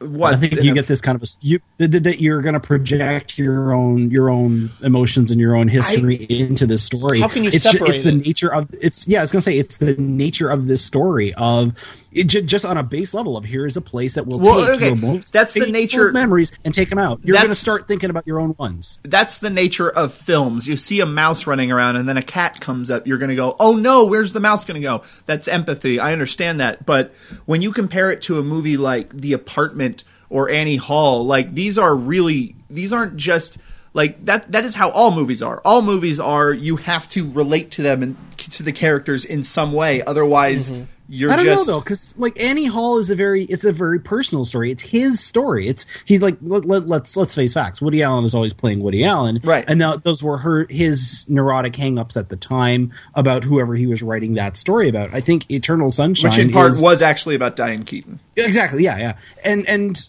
uh, eternal sunshine though i think it's more it's more broad it's it's it's something that you can you're not going to have your own little quirks and hang-ups of uh you know of, of not wanting to be part of the club that would have you as a member and that's why you date this particular girl that's in there because i think he's dating a girl who he doesn't normally date but but as i said the, the core of this story um, it it just it lends itself a little bit better than just seeing the cat chase the mouse. But I think, but what I'm saying, but what I'm saying is, I think that is that is a filmmaking technique, but I think it's a lazy one. That's the same thing that happens in Twilight. In Twilight, Bella is a completely vacant character because teenage girls are meant to put themselves in her position and imagine this sort of romantic fantasy in which these two sexy, you know, supernatural beings are fighting over her. Like, like that is that's not a. I'm not saying that isn't what's happening. I'm saying that's not Okay. a good thing. Like, and the reason I bring up Annie Hall as an example is I think Annie Hall does many of the same things in which you see these people fall in love and you see these people fall out of love and you see it happen within the realm of memories. And you all, but at the same time, uh, you know, the character of Annie Hall is not a cipher. You understand where she's coming from, and the character of Alvy Singer is not a cipher. You understand where he's coming from, and you see why they like each other, and you see why they pull apart, and that's all very cognizant. Here, there's nothing. There's nothing in this film that suggests why Clementine would ever be interested in Joel.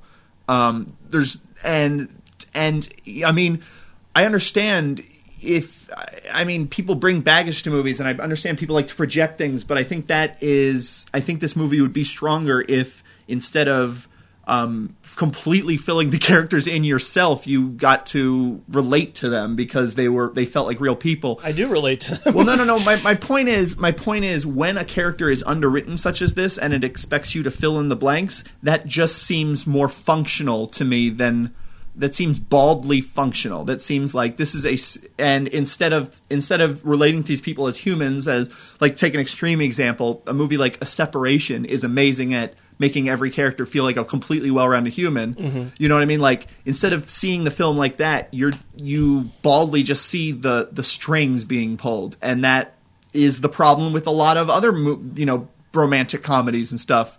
And I think a lot of problems with other romantic comedies, you know, more mainstream, less intellectual and less sophisticated comedies than this one have, are still present here. I feel like that maybe even just the process itself, it's like our strings are being pulled because Joel's strings are being pulled. No, no, no, no, no, no, no, no, no, no, no. That is that is a bullshit thematic connection. There's no reason to. I don't like that sort of thing where you can make some kind of connection and then you assume it justifies it or makes it a good choice. Like that's the. uh, no, that's not.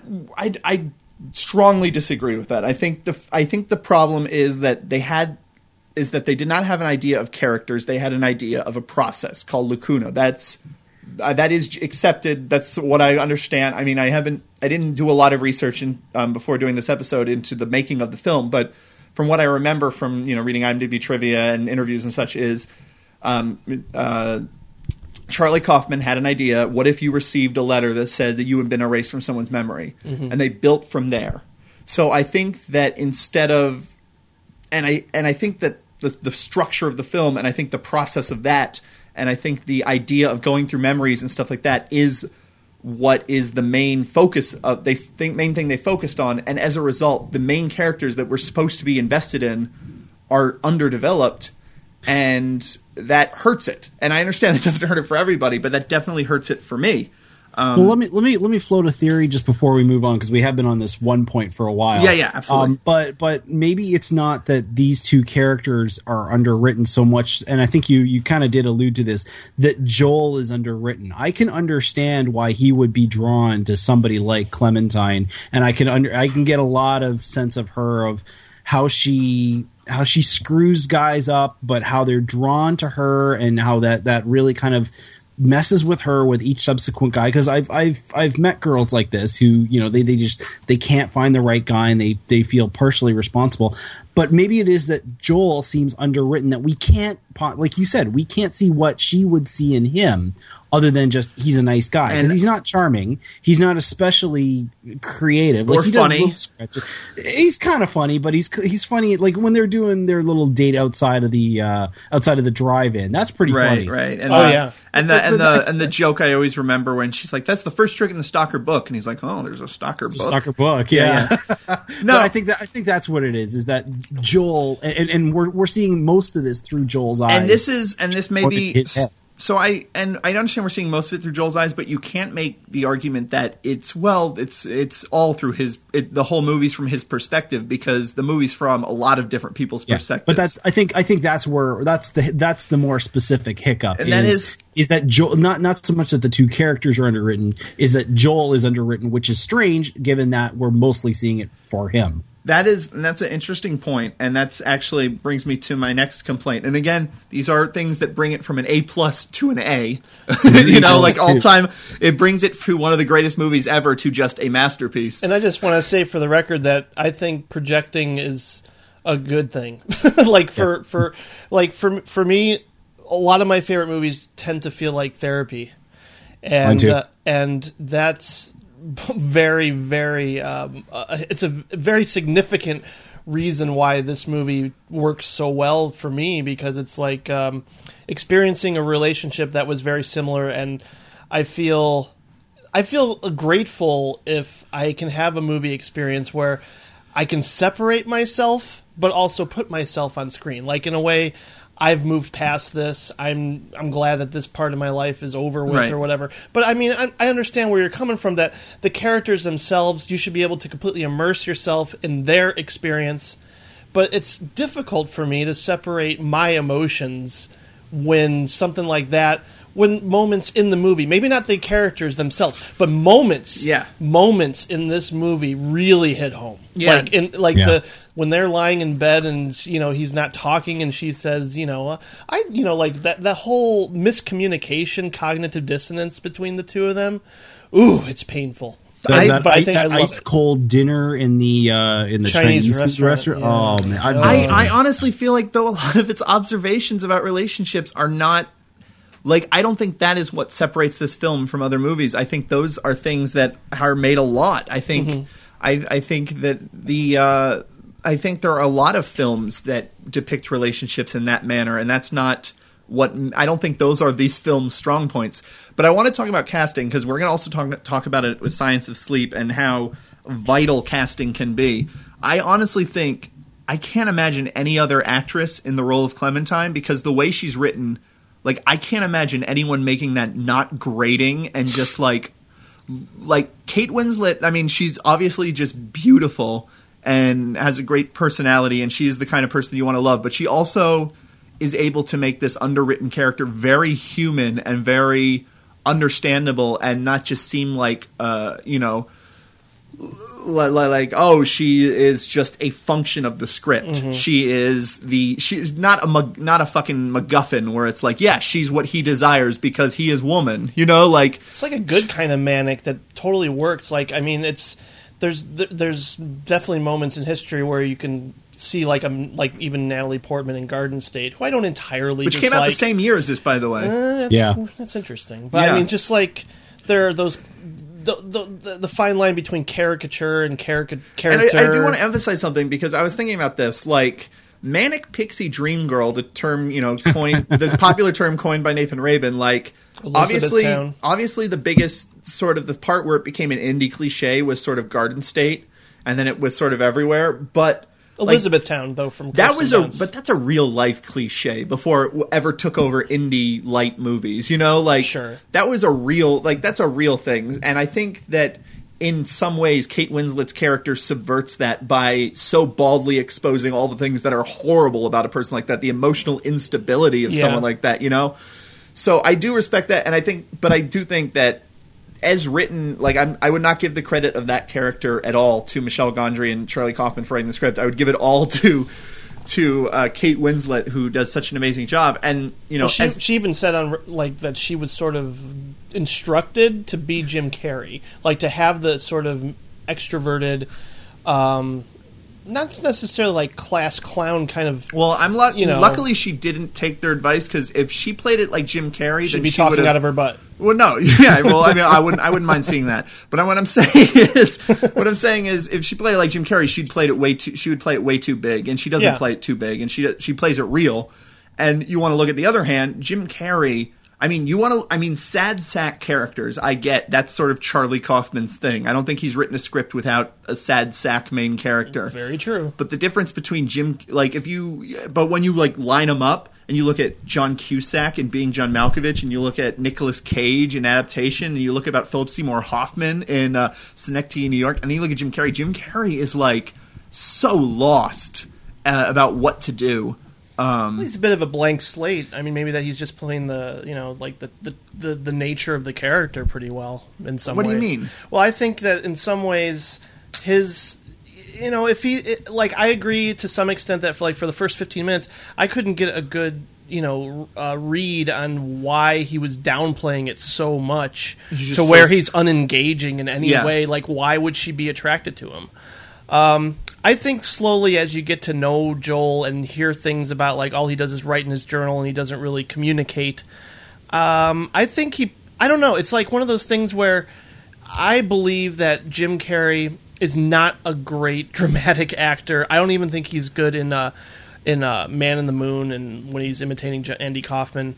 Um, you didn't like him in Truman Show? he's fine. He's fine in Truman Show. I think he has his moments where I don't know. I just I, I, I agree with because I know Jay mentioned the thing that sours him is the scene in the car with during the opening credits, just seeing Jim Carrey like crying. oh my god, it's horrible. I would I would agree that is not quality acting. I don't think he sells that moment in any way. It's not a good choice. Also, it doesn't help. He was 42, and the character is clearly written as like 27 or something. Yeah, like he seems like he would be he a like Michel especially when Gondry he's sitting when he's sitting in his when he's sitting in her apartment and he has that fucking like sweater and like shirt like it looks like an SNL sketch like it is ridiculous looking he Hmm. is I mean that's Out of place. that's one part of miscasting is that he's just way too fucking old and you actually you'll see that again in I think Be Kind Rewind um, the second time at watching it I it became clear to me that Jack Black's character was supposed to be really old like well, here's here's something for you to munch on though, because apparently uh, Carrey's role was was offered first, and this would have been a totally different movie. It was offered first to Nicolas Cage. That's a, still hmm. too old like no that's a horrible Well, I know idea. no, too old, but it just it would have been just so friggin' totally different. I I can't even if he's playing it as normal as Nick Cage gets. Yeah. I think the well, the one thing that that Carrey does bring to this thing. Uh, the, probably the only thing that he really brings to the, the the character of Joel is he's got this weird fragility. Like he he looks like a stiff breeze is going to blow him over, which is kind of part of the reason why he probably probably because he look, probably because the young person's clothes makes him look even older. yeah, yeah, well, just you know, just the way he's he he's seems always, out of place. he's he's always in like he's always in that stupid toque. He's he's like he's he dress, he dresses like a dork is what he is. He's a huge dork in this movie, and he's probably I don't know he might just be a huge dork in real life, but he he doesn't he doesn't seem right for the thing. But yeah, that's that's kind of I don't know something about though all of those imperfections and that awkwardness about him. It, it kind of makes you feel that much more sorry that he's in this this whole situation that he's you know that he's in a bad relationship and that he's gone so far as to say you know I, I want it totally out of my mind. I never want to think about this again. And then you know that he comes to and decides, no, well, actually, that was a bad idea too.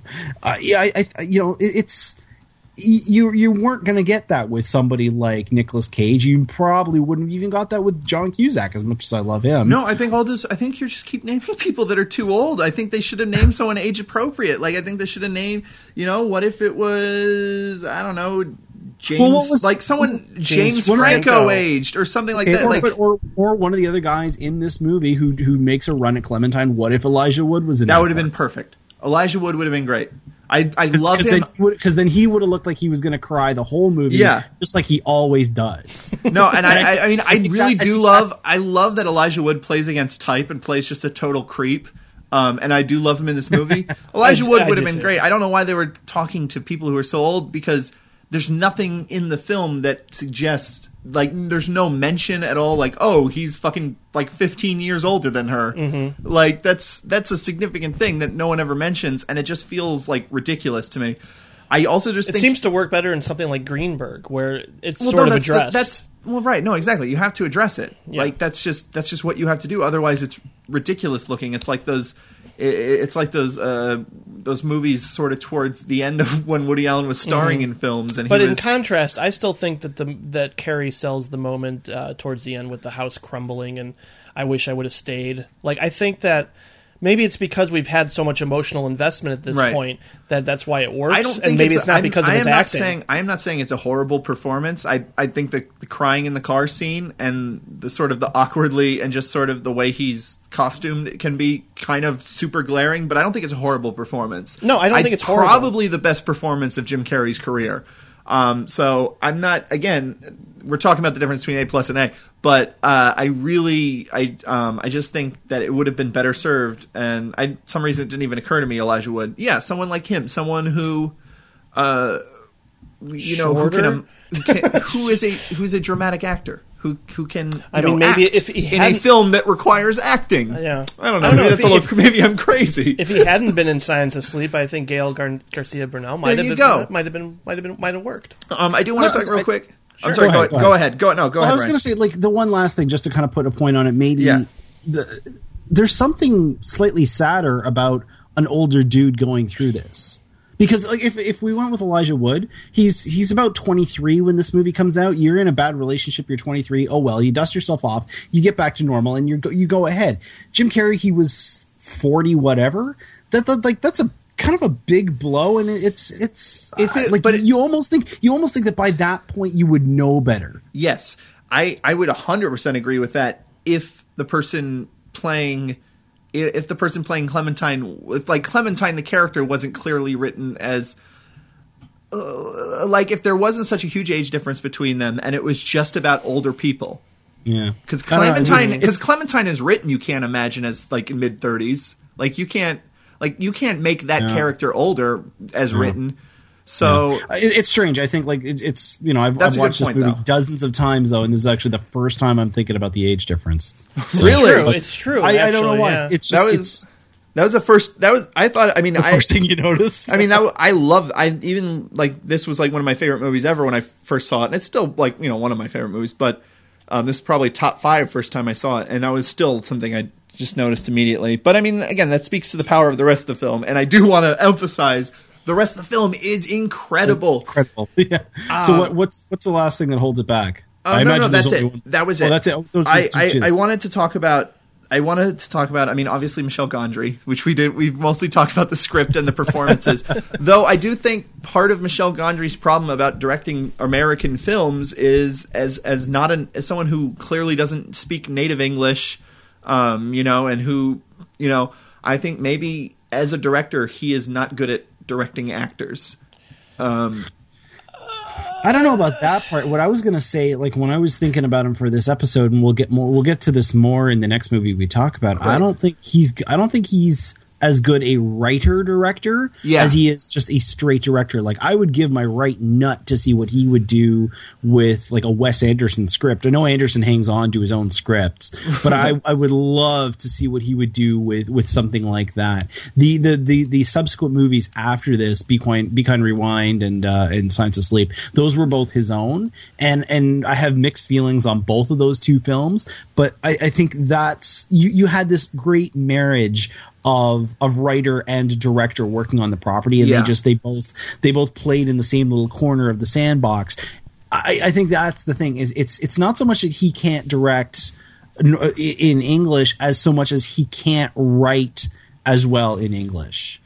Um, That and- might be true. That might absolutely be true. well, I mean, I, I think Science of Sleep was not in English. It's mostly in. I mean, I, I guess it's, French and it's French, Spanish, Spanish. and English. It's yeah, it's a it's just a weird little bouillabaisse of Yeah. of languages, but but you know just just as a writer for for for North American audiences, I don't I think that his as a writer his stories don't land But, quite the same I mean- as Charlie Kaufman's Did do. you- I, w- I wanted to ask this. I should have asked this at the top, but Ryan, have you seen Human Nature? Because this is the same pairing here. I have not. Okay, um, I have not either. I so. I saw it a long time ago, and I have a very vague recollection of it. I just remember because of how much I was affected by Eternal Sunshine. Um, it just did not have that same feeling of uh, you know cohesion and you know unity between these two minds. It felt very disjointed. It felt like they were almost fighting against each other. The ideas and the, the visual style of it, and the acting definitely seemed kind of inconsistent.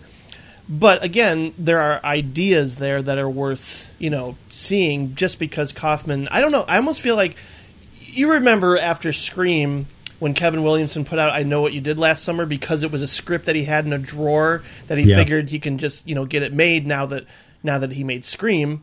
I feel I almost feel like that might have happened with Kaufman after uh, being John Malkovich because it seems like a first time script. I don't know if that's true. Obviously, Kaufman did a lot with TV um, beforehand. He re- he wrote for a lot of uh, sitcoms like Get a Life and all these weird shows and stuff, but um, it it just didn't feel like it felt like an incomplete first draft of a screenplay, and ah, man, I feel the ideas in Eternal Sunshine. It could take up for me. It would take a whole other two hour podcast because. Um, as some of you know, I'm highly invested in the world of psychology and neuroscience, and you can blame this movie for partially uh, getting me interested in just you know brain scans and stuff like that. Not that I thought this was actually a real technology, but there are a lot of articles that if you look into it, we're getting close. Not necessarily to this type of procedure, but just something similar.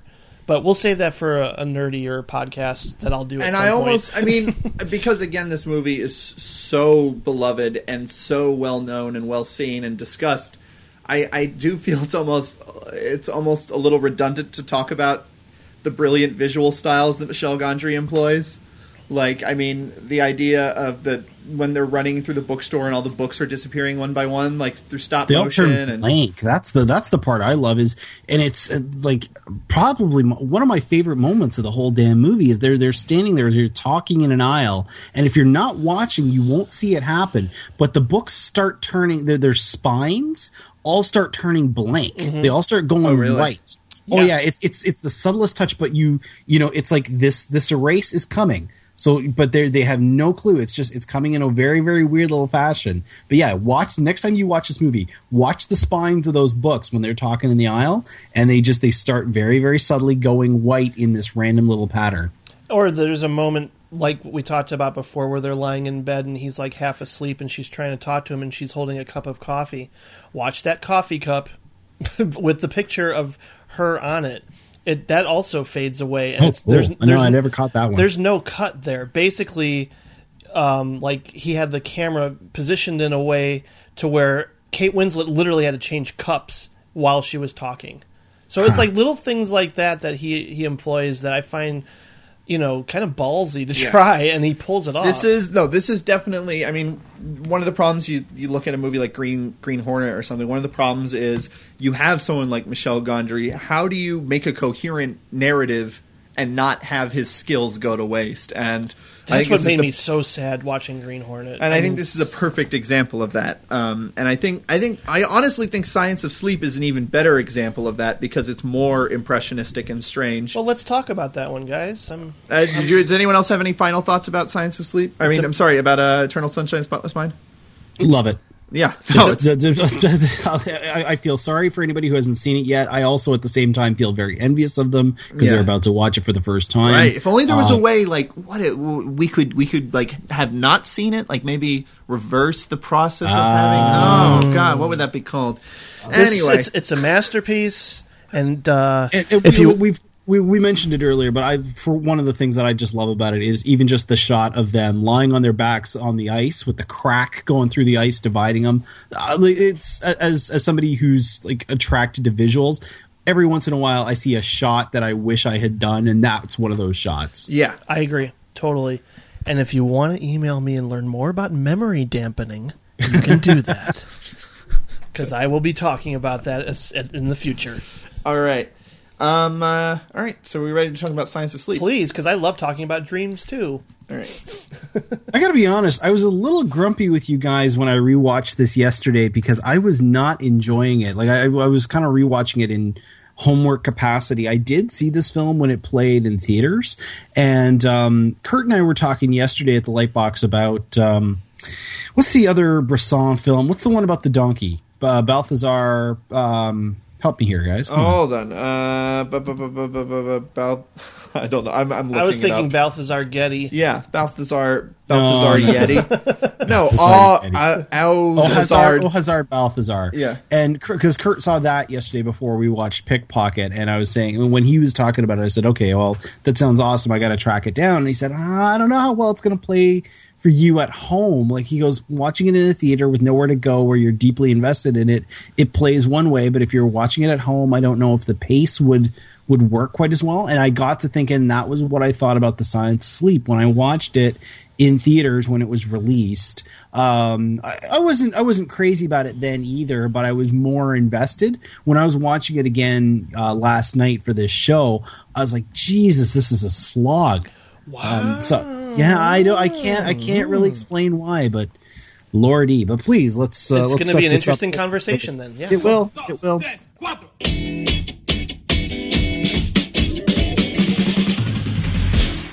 Hi, welcome back. Tonight, I'll show you how dreams are prepared. Love, friendships, relationships, and all those ships. Hello? Are you trying to mock me on the air? If you close the door. So what's your name? Stefan? Stefan. Stephanie. Stefan, Stephanie. Click, clack, catch, match. She has no boyfriend. You can see real life in 3D. Isn't life already in 3D? Um, yeah, but come on. All the people are dancing. Stephanie is a talented composer. Really? A pretty girl with talent that deserves to be mentioned. Yeah. You know, I have this neighbor that is very pretty, actually. Uh-oh. Uh-uh. Danger.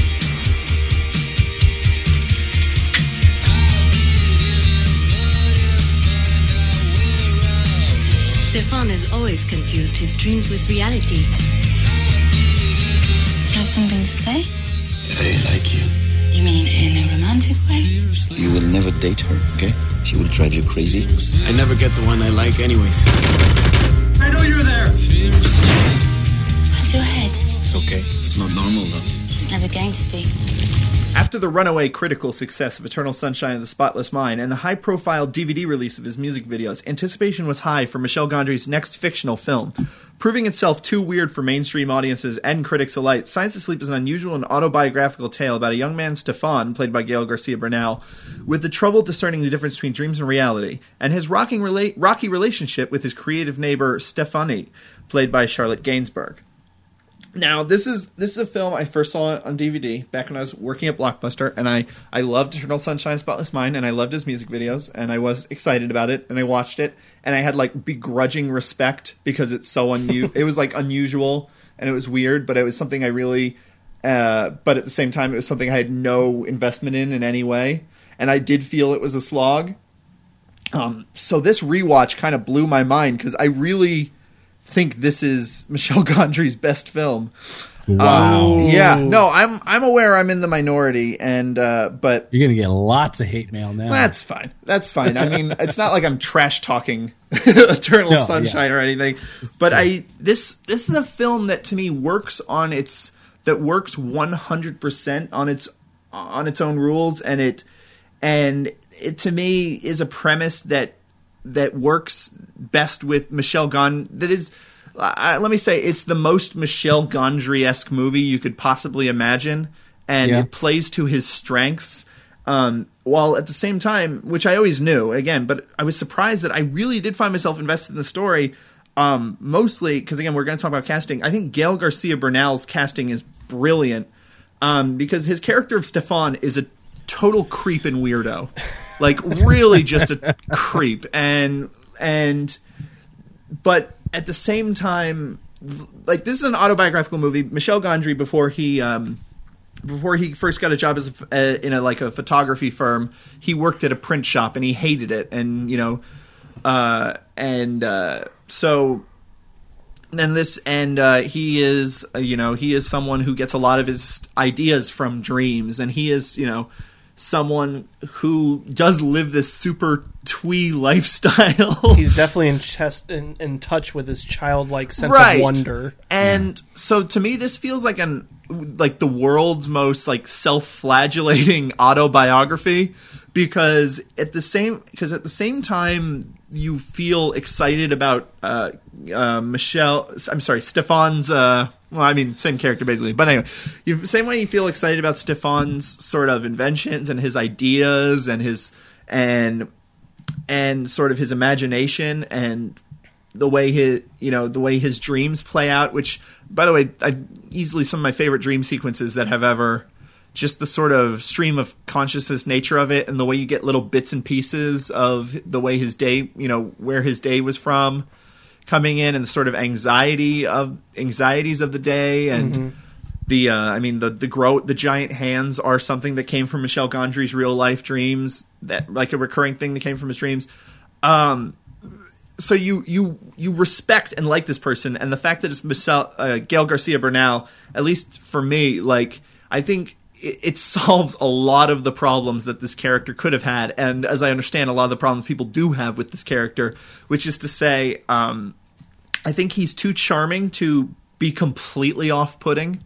Um, I th- I think he he's just too naturally charming and charismatic and enjoyable to watch. I think he's too handsome um, to be completely sexless, which again is another sort of uh, is is another It's sort of weird subversion because I feel like, yeah, I agree with that, but he doesn't seem to be in touch with that. No, no, no. I mean, because the problem is the character as written could have easily been written as like weird sexless as opposed to scared of sex, which Yeah. is what the character is supposed to be. But Just it could have easily process been it. exactly and is afraid of it. Yeah. But um, I think he's. But I think just the fact that he's too handsome and the fact that he was the star of one of the greatest, you know, movies about sex ever made, Y tu plays a big part in that as well. Um, uh, not that that movie's necessarily quote unquote about sex, but the sex is definitely sort of the Mhm. main driving force of everything that happens yeah. there. Um, there's that part, and there's the part that uh, he has a, th- enough childlike wonder in his eyes that he's able to convincingly play a Michel Gondry standalone without seeming like completely ridiculous. Why didn't he play Willy Wonka? Yeah, he would have been a great Willy. Won- Like, like Gael Garcia I was just Bernal. listening to that show today too. Holy jeez, guys! Yeah. Whenever Gael Garcia Bernal's eyes light up, you get super excited because there is something in him that when he gets excited for something, you see gears in his head working, and that Mhm. is which makes him a perfect Michel Gondry stand-in. And at the same time, um, but at the same time, he is such a creep, and he is, and we're, we even see through the character of his neighbor Stephanie. Like that isn't necessary to be a creative person. She Right. made those horses. Like she's interested in what he's saying, but he is just but is, as opposed to someone who balances that with their boring day job or whatever he's someone who's unable to function and to process all that but what i like about the film is it never asks us to to look at him as anything other than a creep it sympathizes it understands him but at the same time like it, like what, what makes it work for me is number one I, I you, you know if you know me from this show or whatever you know i'm genuinely opposed generally opposed to like things that are a little too twee and cute and like oh let's build a birdhouse and let's make it out of marshmallows like but then he surprised us with loving Miranda July movie. well no no i mean that was that was a brutal movie you can't tell Well, me yeah. the future is It's not twee, no. that is that's a brutal brutal movie but like the only person who can convincingly make a movie like that is Michel Gondry because Michel Gondry, number one, you never get the idea that he thinks he's being like, oh, look how cute I am. Like, you get the idea that Michel Gondry, that's who he is. Mhm. That's just, he cannot help it. And number two, you get the idea from this film that he wishes he couldn't, he wasn't that. He wishes that he was strong and he Yeah. was more masculine and that he was able to process feelings in he a way that he wasn't so messy, silly, and strange and weird. And Exactly.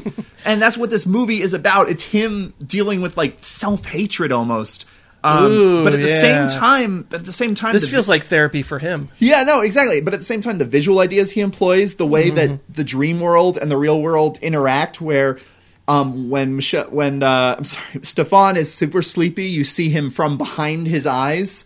Um, the way that That's awesome. which is great, and it keeps cutting between that. The way that there's a casual um, fan, fant- fantasy element to the to the even the real world element, where Mhm. you know, like his mom's boyfriend claps his hands and makes food disappear off the table, and the way that he plays a certain chord on the piano and clouds float in the air, like Yeah, I could totally see Michel Gondry doing those types of things, and that's Yeah. kind of what's.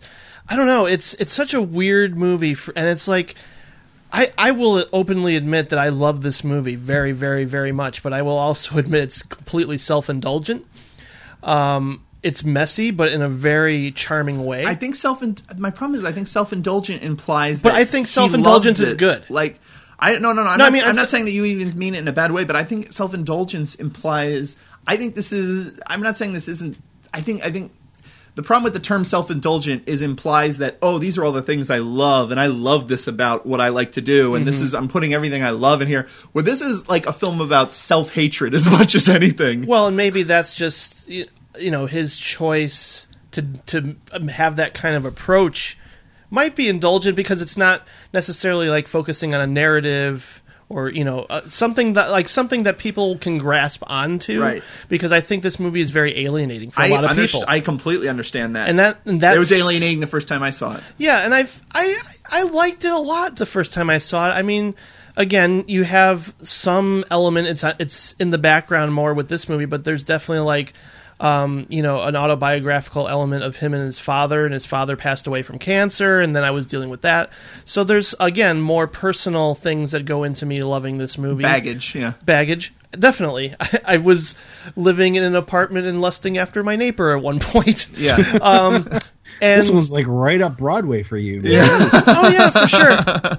Wow. But um, no, I mean, I I don't I don't know. It's it's weird because my reaction to the final scene in the apartment is so like I cringe because of how uncomfortable it is. Not necessarily because like I, I would relate to that at all, but just like he comes across as so sexist all of a sudden and really uncomfortable. He's just and, he's lashing out. Yeah, I I mean, know, maybe you, you've never had a moment like that, but I think he is Not He's an emotionally. I think he's emotion. I mean, he's emotionally stunted Stunted, man yeah, child, yeah, yeah, and when you just want to hurt someone, you're just going to say mean things, regardless of whether that's your actual viewpoint from life or. And he, at that point, he just wants to hurt her. That's not my approach. but no, I Um, mean, I'm not, saying, I'm not saying I'm not saying that that has to be that way. But I'm just I want to say that I love movies where characters, you know, can't you know they lose their grasp of reality. And when you incorporate dreams or dreamlike imagery, and the dreams in this movie are fucking phenomenal. I love yeah, them. the stop motion is beautiful. Yeah, the- everything about it, it totally reminds me of the original, you know, visionary style of, uh, you know, Sam Raimi's early work in terms of how, you know, uh, again, I've used this word a lot, but organic, and I like that approach, and I think it's a very good movie. I think, well, I mean, in terms of like, I'm, I'm, I'm like piecing, you, glue- you tie the- gluing, gluing things together, you I'm- know, the, the way that you tie Sam Raimi to organic is strange to me because Well, I've never well, in a million years connect those I, I want to say words. like being just like figuring out ways to make a camera do Okay, stuff. inventive. Yeah, All I mean, but I think he's done that in on the spot. In, in ways like where he got you know the camera to push through the cabin, he invented that technique on the spot. Right. You know, in the same way like that Orson Welles did with Citizen Kane, he came up with stuff. Let's try this, and built his own equipment. And I feel The like other- that's I what mean, Michel. The other Gondry thing I like about this movie is that the camera work is so intimate, um, which Mm-hmm. again makes all the magical, which gives the ma- all the magical sort of fantastical, fantastical elements of you know the cotton floating in the air and the one second time machine.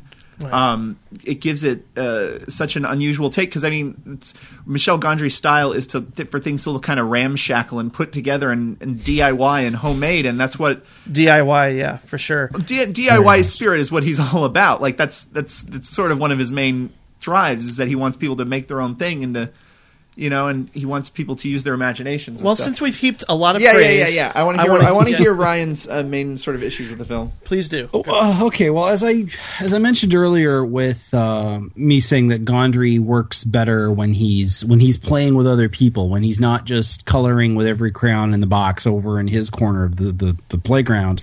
um, it, it actually got me thinking about. Um, my wife just went and saw a show on Broadway called um, Seminar uh, with um, Alan Rickman's in it, and um, there's actually a pretty good like she was she sometimes she um, takes a pass at my writing, and it's it's really really uh, a, a weird relationship sometimes because and it leads to arguments because she looks at things like an editor and I look at things like a writer, and I'm like, why are you always an editor? What the hell? But the, the point is that where where I need the editor and where I think uh, Gondry needs a co-creator to kind of work as an editor for him, whether it's a you know somebody who's writing the work that he's going to then translate into the film is the, the the quote goes that a good editor will show you how to say what you mean or even show you what you meant when you didn't even realize it and I, I, I really think that as personal a story as this was, and probably especially because it's such a personal story that I didn't even realize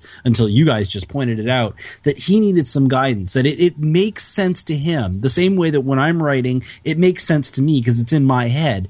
But the, the moment that you go to show it to somebody else and you want them to latch on to somebody who likes making, you know, likes dumping out crinoline little water onto somebody on the ground and all of a sudden it turns into actual water. You need somebody to kind of filter that just that little bit that it's going to be a little bit more broad and not quite so personal. I, I couldn't.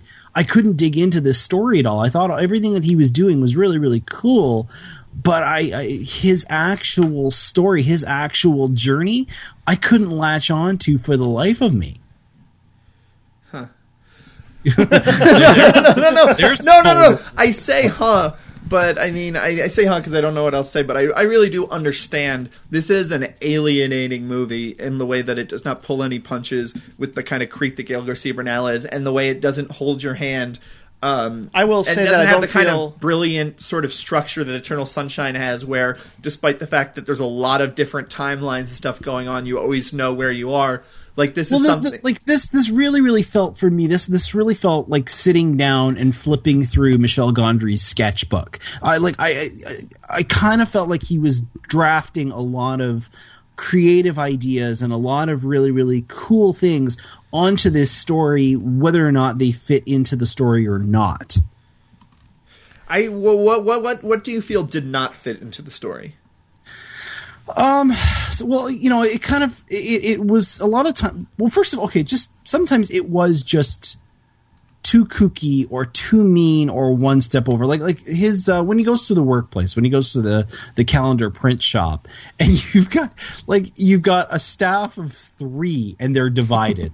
I'm like, come on! And not only that, but the guy who's who's on the opposite side, the one who's one against two, he feels like he has to make up for it by calling them what he, he calls them dykes half the time, or he calls fags, fags, one part, and fags then or dykes the other yeah. part. Yeah.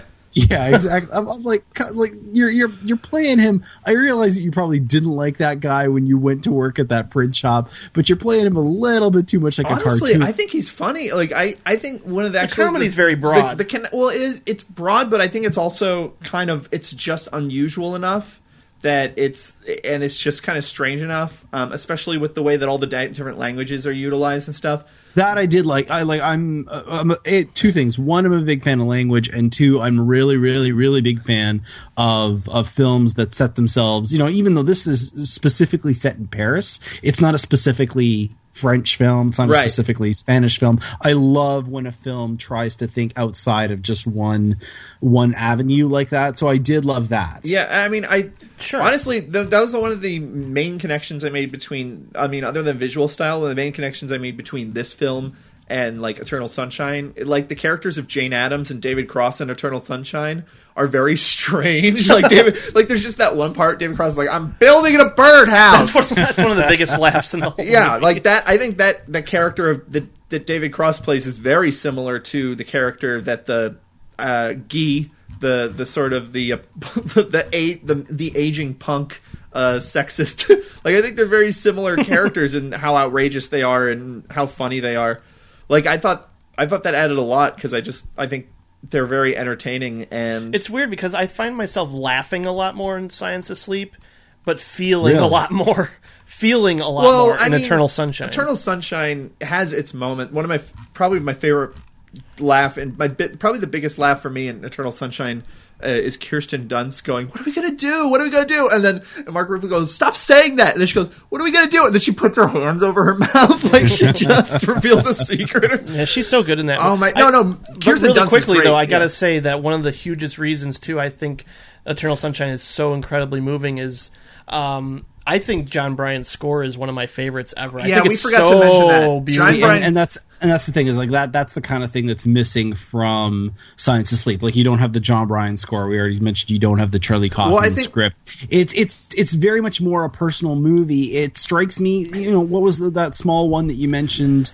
Uh, what was the small Kaufman one? The one that came right after uh, Human Nature? John Malkovich. Yeah, like this was probably his his human nature. I might have even like like it. Part of it just might have been like I didn't want to spend 106 minutes with this guy. Like I might have liked this a little bit more as a short film. Uh, I, I just I, I just he he really really started to to get to me after a If- while. Like I I realized he was, that. I realized he I realized he was screwed up, and I realized that he just he was kind of in over his head with with Stephanie, and not you know here's a girl that he he really really cares about, but he doesn't know how to connect with her. Um, I, I just I I, I I had to sit there and think there's got to be a better way. you Yeah. know, than, than, Well- than- well, believe me, I mean, I understand that because that that is how I felt the first time through. So the I understand the feeling of like I want to like this more, but I just can't lock in. But like Yeah. I don't know what it was this time. Like I just found the story so compelling, and again, I think it's just Gael García Bernal is so perfectly cast, and I think. Um, and also, I just think it's compelling to actively watch a director basically yell at himself. And Yeah. I and I think when and maybe and I think I the first time I saw it, I obviously I had no idea how you know how autobiographical it was or whatever.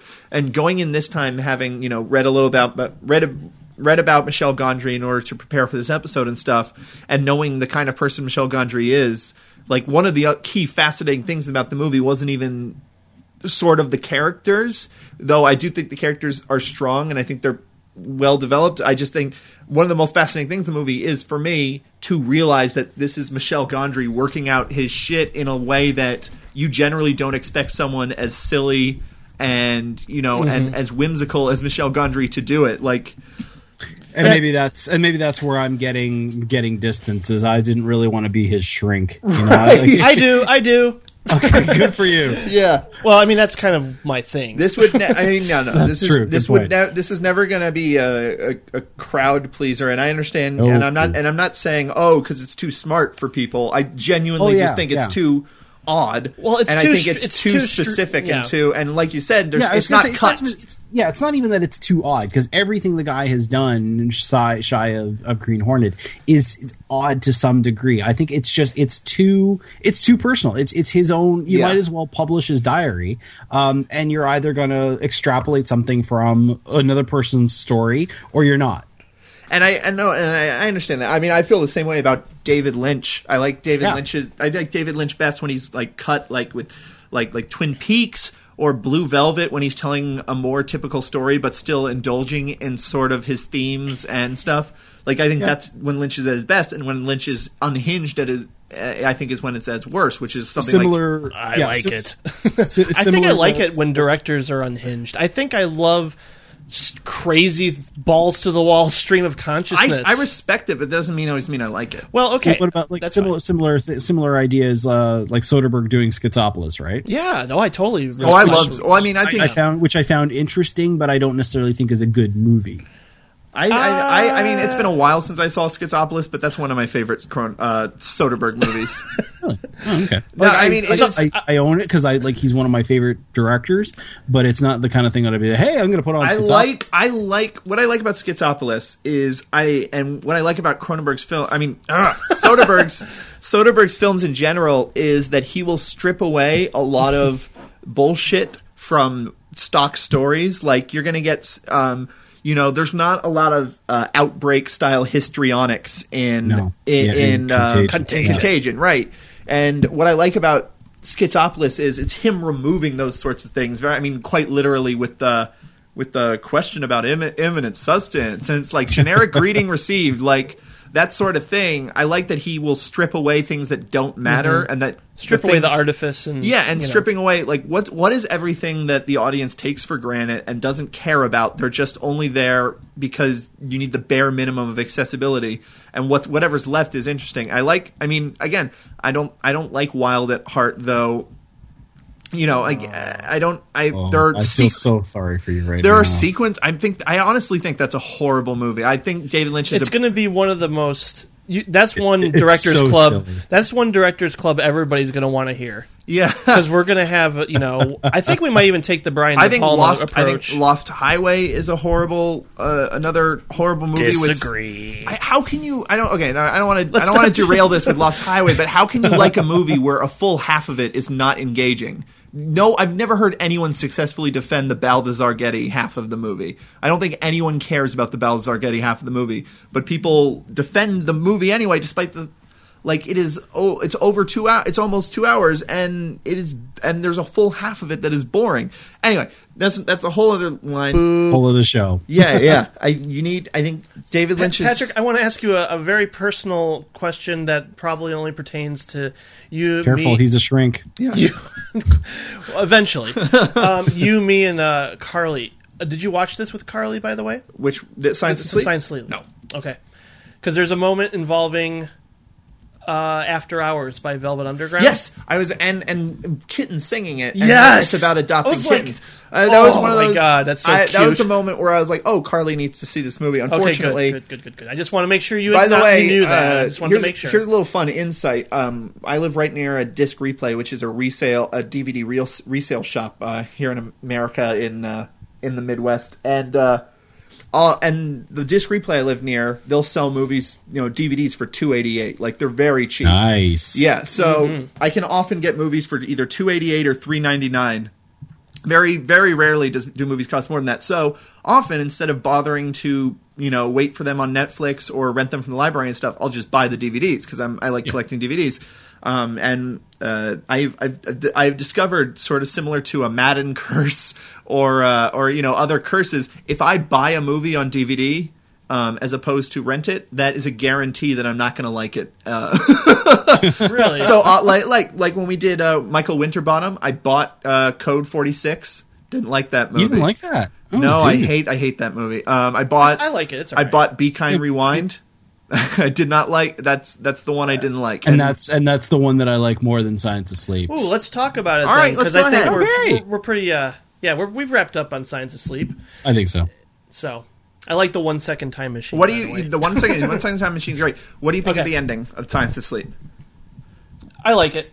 What do you? I mean, what is what is it? What is it saying to you? Because I mean, I have a very clear idea of what it means, but as Hmm. we learn from Eternal Sunshine, you know, these kinds of endings where you're sort of left to draw your own conclusions, people draw a lot of different conclusions. So I don't know. I feel like I don't know if he's a lost cause or not, but he's sort of floating away in his mind, and I don't know if he's always going to be lost there or not. But he does get some comfort from just being in her presence, I guess. But I don't think they're ever going to come into fruition or anything. Yeah, I, I'm, I'm kind of with you. Like, I think he he's it's sort of symbolizing that like he just took his shot and he's you know he's he's not going to take that kind of shot again. And the only uh, yeah, that's how I feel, and that the only place he'll ever have her is in his dreams. Yep. Yes. Okay, cool. Just want to make sure. All right, let's talk about Be Kind Rewind because this is a movie I gave a pass when I first saw it back Same in here. 2008. We basically had the exact same I was reaction. yeah yeah I was really high on Sweding, which is something I still really love. Um, yeah, it's so charming. I like Sweding a lot, and I like the idea of it. But I think this movie is an unmitigated disaster. I think it's easily Michel. I mean, again, I haven't seen uh, Human Nature, but I think uh, it's his easily his worst movie. Um, I Worse think than Green Hornet. yes, Okay. absolutely. Whoa! I think Green Hornet mostly. I think Green Hornet is very sadly Michel Gondry on autopilot, and uh, there's a lot of stuff. That's, he's a hi- he's a hired gun there. Like it's kind of Yeah, exactly. It's it's sort of outside of his canon anyway. There's right? about there's about yeah there's about like six minutes scattered throughout the film that you can go oh that's Michel Gondry and then Yeah. the rest of it and then the rest of it is just Is- like him pretending to be a Hollywood director. He's like, what if I pretended to be? But anyway, what I want to say is uh, like Be Kind Rewind. Everything works against it. Like it is way too bitter and depressing to work as a like a comedy, but like the casting is too bad and it's too light and weird to work as a drama or a tragedy. Yeah, I don't think as Mos a- Def and Jack Black have a lot of chemistry and then together. as a celebration of you know DIY spirit slash how people you know rewrite their history slash indie films versus major studio films slash like there's so many ideas and none of them get developed and the craziest part to me is like so little of the film is sweding um, Ghostbusters is the only one is the only film that they spend like more than eight minutes on They get they get shorter and shorter as they go. yeah, which is to the point where there's just a montage of like single ideas where it's just like, well, what if we did, like like it is it feels so underwritten. And I think the casting is horrible. I don't know what Mos Def is trying to do. Like he he is such a weird character in this where it's like I think so too. he's like I don't know if he's supposed to be dumb or if he's just supposed to be weird He's just or supposed like to be kind of a schlub. Yeah, but it's Mos Def. Like that's Well, that's, bad playing, casting. playing against type. Come on. well, there's a reason it's called type, you know. um, and then I and I think Just like you, you I- are racist Yay, and yay, yay, well, you know, I, well, you, I, I was going, you, you, I, he left me here in charge. You going, why? You gonna be mad? Like it's, like it's the weirdest performance, and I don't, It's awkward. and I, do, I have no investment in any of the characters, and Jack Black's not funny. no, he's not funny, and he's like Why is he clearly peeing written. and the pee is like magnetized? I think he's like clearly written. Well, they had to like come up with an, an excuse to have him hold the camera at some point Uh, without. So they're like, oh, he pees it out. He's like out the magnetism. so there are Oh. a lot of ideas and even a lot of things I like, but the way they all come together like completely cancels everything out. So it's like less than the sum of its parts. It's I I like the parts, but they don't yeah come together very It well. is. I think it's part of like I don't know. Part of me just the one thing I kind of I kind of had to get a smile about is the fact that the whole story is based around a store that's that's basically catering to people who do not want to move on with technology. Like I I, I kind of think. I kind of think like, and and uh, they don't listen to any of my shit, so I'm not worried about it. But I kind of think of my parents. Yeah. You know, like I, I bought my dad an iPad, and he was happy as a pig in shit when he started playing with that thing. But he had no interest in ever touching that kind of thing. I know lots of people, kind of like my parents, you have to drag kicking and screaming away from stuff like videotapes, like But I think, I think. Michel Gondry has- is, is celebrating that spirit, though. Exactly, and that's the thing. Like, it's it's it's it's it's humorous. It's cute in its own little way. It's endearing. Uh, you know, it's and and that's kind of what I I liked spending time in this little part of. It's not Harlem. Where is it?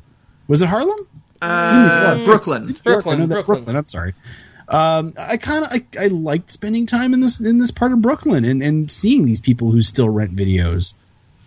Yeah, there, again, there are elements about it I enjoy. Yeah, and you I named still one of feel- the elements I st- enjoyed, but- I still feel like the uh, I don't know. I mean, it, it doesn't work entirely within you know how things progress throughout the movie, but I do like the last act. I like the idea of Yeah. a bunch of people in a community coming together to create a project. Now, does it work within the movie? Not so much. And I and I would even say that the idea of let's put on a show is a very old and very well worn one It that still isn't even works it- it- for the Muppets. that is not and I think it's a I think it's one that's not even best done in Michel. I mean, there's nothing in this film that gets me as excited about DIY filmmaking or something or like being imaginative or thinking outside the box as far as camera placement and tricks and stuff like that as a mm-hmm. single like Michel Gondry music video.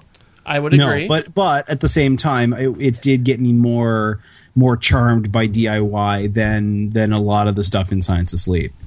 Science I- Asleep, I, like the, the the way I see Science of Sleep, not to kind of harp back on it, No, but I kind of see it. I kind of see it as that girl on the str- on the subway who's wearing glasses far too big for her because she thinks she's kooky.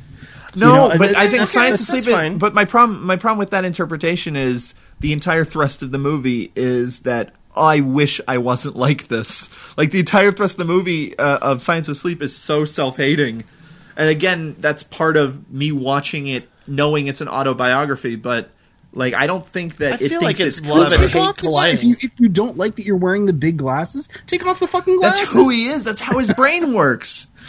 that's like So, I don't know if that- you. that- that's that, that that's the thing for me is is is that like if I was like to place them all in steps, neither one of Be Kind Yeah. Rewind nor nor Science of Sleep measures up to Eternal Sunshine. Right. Be I- Kind, yeah. I, I don't know. Be Kind just felt to me a little bit more charming, probably because it is less self hate. I do want to talk about it's, it's more kind. I want to talk about the movie that inspired Be Kind Rewind. Be Kind, you, you mentioned this about Science of Sleep, about the connection between that and human behavior, where it was just a script in a drawer that he's like, oh, I can sell it. Mm-hmm. This is actually what Be Kind Rewind was, because Michel Gondry did Dave Chappelle's Block Party, which, which I is think awesome. I think It's that is phenomenal. one of the greatest concert movies ever. And at the time, there the intersection between Dave Chappelle and Michel Gondry was not super apparent. But as someone who thinks Chappelle Show is one of the funniest programs ever made, like Mm-hmm. one of the reasons that show is so good. I mean, part of it is because Dave has really sharp and wicked satire, but the other thing is he discovers these weird moments.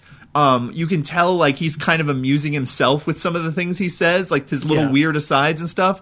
And there's that wild kind of improv energy. And there's, I mean, what other what other show would be like? Oh, this is my sketch comedy show. It's not a Mm-hmm. troupe. It's me. I do all the writing. I do everything. But I'm going to dedicate an entire episode to this story that a cast member told me. Yeah. like seeing so. this, in, seeing this in the theater, and uh, are you talking about Dave Chappelle's Block Party? yeah, and uh, w- you know, with a friend who you know loves this music, and I love Michel Gondry, and I love Dave Chappelle. It was like every all the elements came together in such a beautiful way, and you know, it. it it, it felt like a celebration. It, It felt is. like and, and like every element they love capturing in this movie, and it feels Well, I love, genuine. I love the opening of, of Dave Chappelle's Block Party, where it's literally two people trying to start a car, and Yeah. And fucking just the biggest, and the looks. biggest television star of all time walks up, like, "What's up?" And neither of them are paying attention. And I think that's there's no other director in the world who would. Okay, I have the biggest TV star. Um, the person who has a best-selling DVD of all time, you know, like who is coming off one of the most celebrated seasons of comedy of all time. I'm going to make sure that I spend 15 minutes with this crazy hippie couple that I found who Yep. live in an abandoned house. Like no one else would ever do that. They'd be like, "No, this needs to be the Dave Chappelle show." But but Michel Gondry saw that part of Dave, and you know, Dave who contacted Michel Gondry must have seen that part in himself. You know, and uh, that that is what inspired later because Dave Chappelle was originally going to be Mos Def in Mos Def's character in Be Kind Rewind, which I think it, if you just allowed Dave Chappelle to improvise on set, that would have been a thousand times funnier. Well, So- even just watch that that scene in Chappelle's Block Party where you got Mos Def on the drums. Yeah. and basically, and, and they're telling like the, fucking the hilarious. worst joke, like like corny, corny, you Yeah. know, like cat Yeah. skills kind of jokes. And and yeah, the two of them playing off each other. I, I have they have they been in a movie together? Um, I mean, Dave Chappelle hasn't been in many movies. He's been in been in half. He was in Half Baked. He was in Screwed. Um, and then that's he what was I'm saying. Was, is, was Mos in any one of those? uh, no, no. Oh, 'cause um, that- that- they that's knew each other because because once Dave Chappelle got famous and started doing musical numbers and stuff, then he sort of was like. Then he was starting attracting people who could guest star, and Mos Def was in a lot of Chappelle's show. Yeah. Yeah. So that's Most how Def they. is a regular Renaissance man. He plays every instrument. He can Yeah. rap. He can act. He's Yeah. he's all over the place. um, And uh, rest in peace, J Dilla. Yeah, exactly. um, no, and the, I mean the performances are great. At the time, this was these were all the rappers I liked the most, and I now I'm sort of like, oh, this is sort of like the white Nostalgic or No, no, this is sort of like white people rap, where it's just like it's just like everyone who's like, I'm not going to talk about being a thug. I'm going to be positive, which is a very white uh, sort of thing I associate with Oh, white the kind rap of fans. rap I like. Yeah, exactly. Which is Oh shit. which I think is, uh, but at the same time, the roots are so good. I think Dave Chappelle's Block Party is great. I want to talk. Uh, that, that's it's just a phenomenal movie. I want to talk real quick about Green Hornet. Very quick.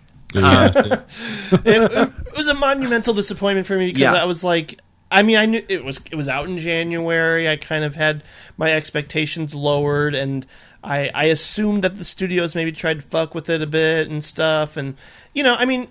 Like I, I do enjoy Seth Rogen. I have to like he hasn't worn out his welcome for me.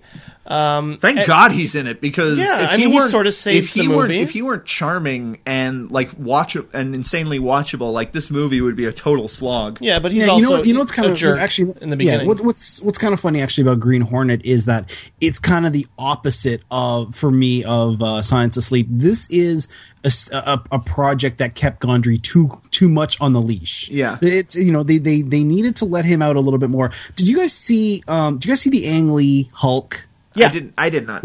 Okay, he he does some cool thing. Like it- it's a mess. It- It's not something I, I would say you need to go out and see. It's it's a big steaming mess. But It's an interesting does- mess. yeah, he does some cool things with transitions. He does some cool things with angles, with cuts, and that kind of thing. And that was what Gondry needed to. That's what they needed to let Gondry bring. Yeah. I to said- Green Hornet. They I needed to let him that. bring some style, some very very pulpy style to what is a really really narrow story. and which is like the most boilerplate superhero Mhm. story. Pretty Yeah. much every time that Christoph uh, Waltz is having fun. Christoph Waltz having a lot of fun, and it's act- I love his character and his character's art, despite the fact that it sort of gets the short stick. Yeah. Um, in, in Chudnofsky, yeah, yeah, Bloodnofsky, and the way he tries to do his like catchphrase like four Yeah. different times. Um, I You're love giving me a lot to think about. now, uh, that's, that's my favorite there's line. this, and this is something I originally was attributing to the fact that Michel Gondry doesn't know how to direct like simple dialogue scenes. Okay. Like there, if you think about it, there aren't a lot of scenes in Eternal Sunshine that aren't stylistic and different in some way. There's not a lot of straight scenes like that. Except the train where there's just No, no, talking. even that, even that, I think is shot like a silent movie, mostly of the, the with the mise en scène and stuff. Like, and this movie is too regular for him, but at the same time, um, like it's almost like he's afraid of close-ups in this movie. But I do wonder how much of that was the fact that he was sh- not shooting in 3D, but he was shooting for 3D. Um, how much that Hmm. affected it? Because I Is it intentional from the get go? I thought it was a post conversion. Yeah, no, no, was it was say- it was a post conversion, but that doesn't mean that it wasn't intentional.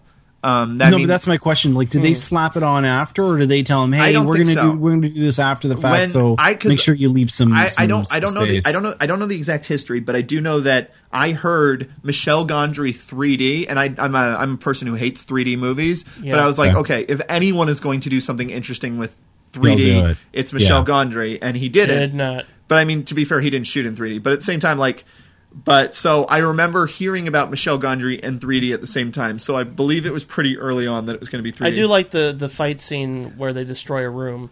And as anybody knows, I like room destroying. No, scenes. I That talked about this the- too. I love I love rooms being destroyed. That was that was funny.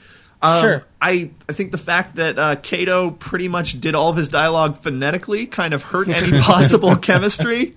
Yeah, I would have loved if it was uh, Stephen Chow who directed and starred as Kato because Stephen Stephen Chow of Kung Fu Hustle, right. right. who's amazing. Like he dropped out because they had disagreements and stuff, but um, that's a I think that's a great movie.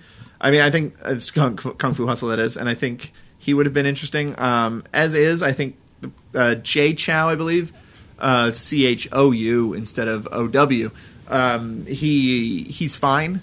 He's Yeah. he's kind of funny at parts, but he's this weird thing where they like don't establish who the hell his character is supposed to be.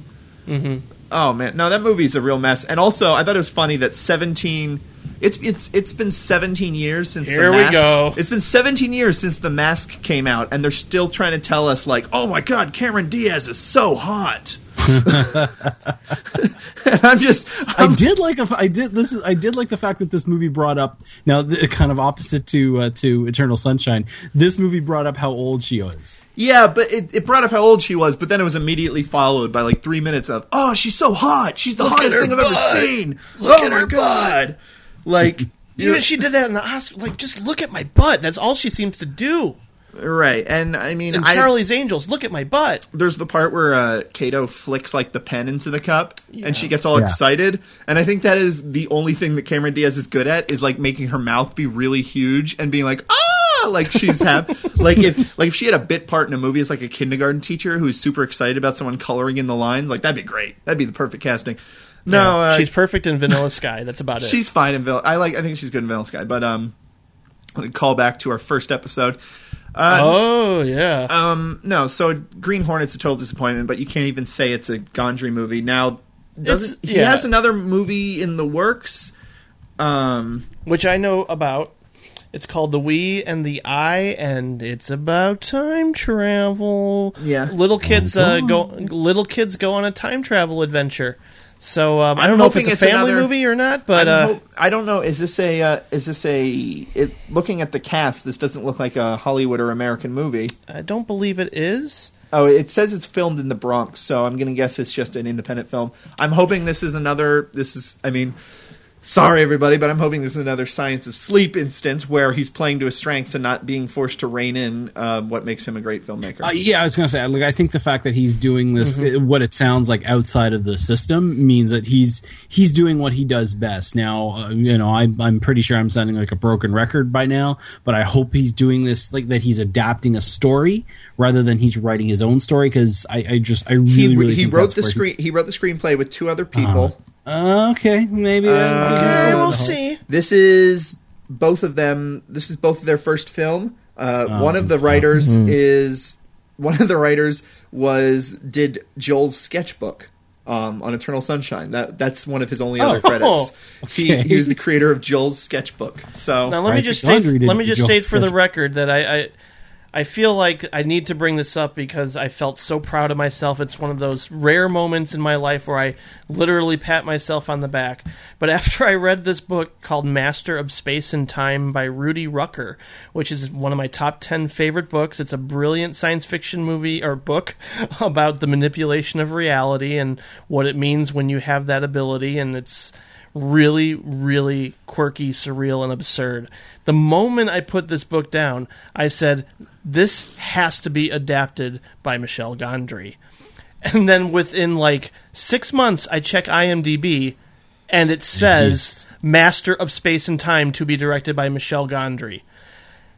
I freaked out and I don't think it's I don't think it's going to happen. Well, I it's, just it's no longer listed on IMDb. no, it was for a good period of time, and I th- always thought it was going to be his next movie, but I don't know. I don't know if the rights will ever be acquired or whatnot. But And if it happens, I'll be ecstatic because it's an amazing book. After The We and the I, he has a movie called The Foam of Days, and uh, dig this plot synopsis. A woman suffers from an unusual illness caused by a flower growing in her lungs. wow, I think I'm going to like it. Yeah, I think I think a flower will grow on her lungs, and it's like we are plants, and she's made of plants. Sounds like, Mos Def as Michel Gondry. Well, I'm, I'm I'm nothing if not a master impressionist. All right, you know, it's funny because I was going to say if uh, we couldn't get a guest, and I, I can't thank you enough, Ryan, for for coming on the show last minute. It was great. I've I, I've I've had a few guests cancel on me last minute, so uh, anytime I can pitch in like this, I consider it podcasting karma. Thank you so much. I I, Oh, my I, pleasure. I had this horrible idea of doing something that a, a podcast I don't find very funny, Comedy Bang Bang does. I was going to have Patrick be a third guest, um, have him like imitate E40 or uh, somebody.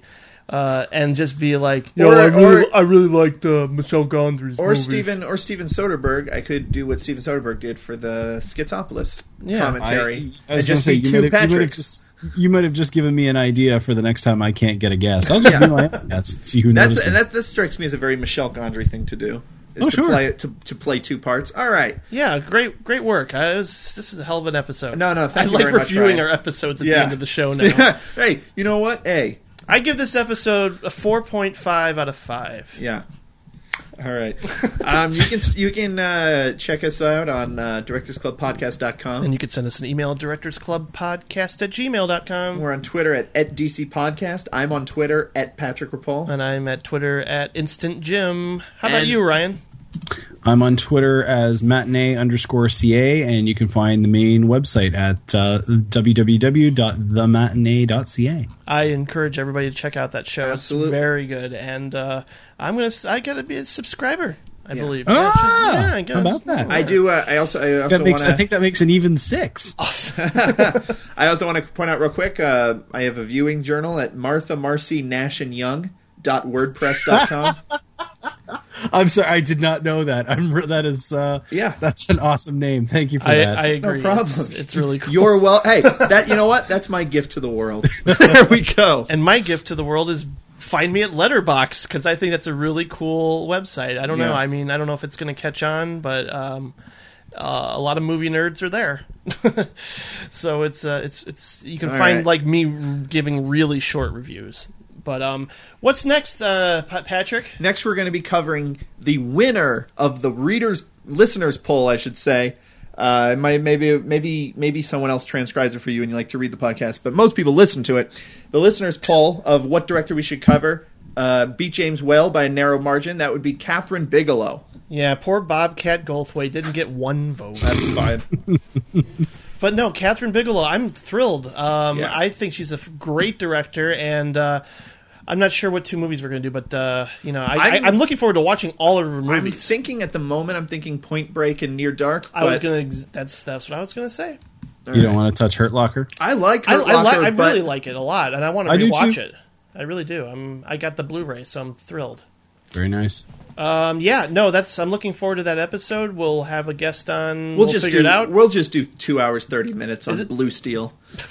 hey, I kind of like Blue Steel. I, I'm excited to just watch it. Anyway, until next Sail time. right past K19. Yeah. Yeah, Thanks again, Ryan. Uh, we'll definitely have you back on soon. I hope. absolutely. Yeah. My pleasure, guys. Anytime. All right. Uh, we'll see you all later and join us in a couple weeks for Kathryn Bigelow. Goodbye. Change your heart.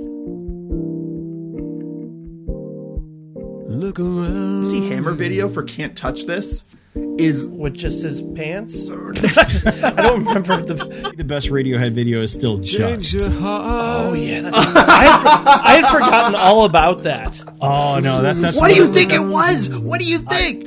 I never, I never want to know. And I need your loving like the sunshine.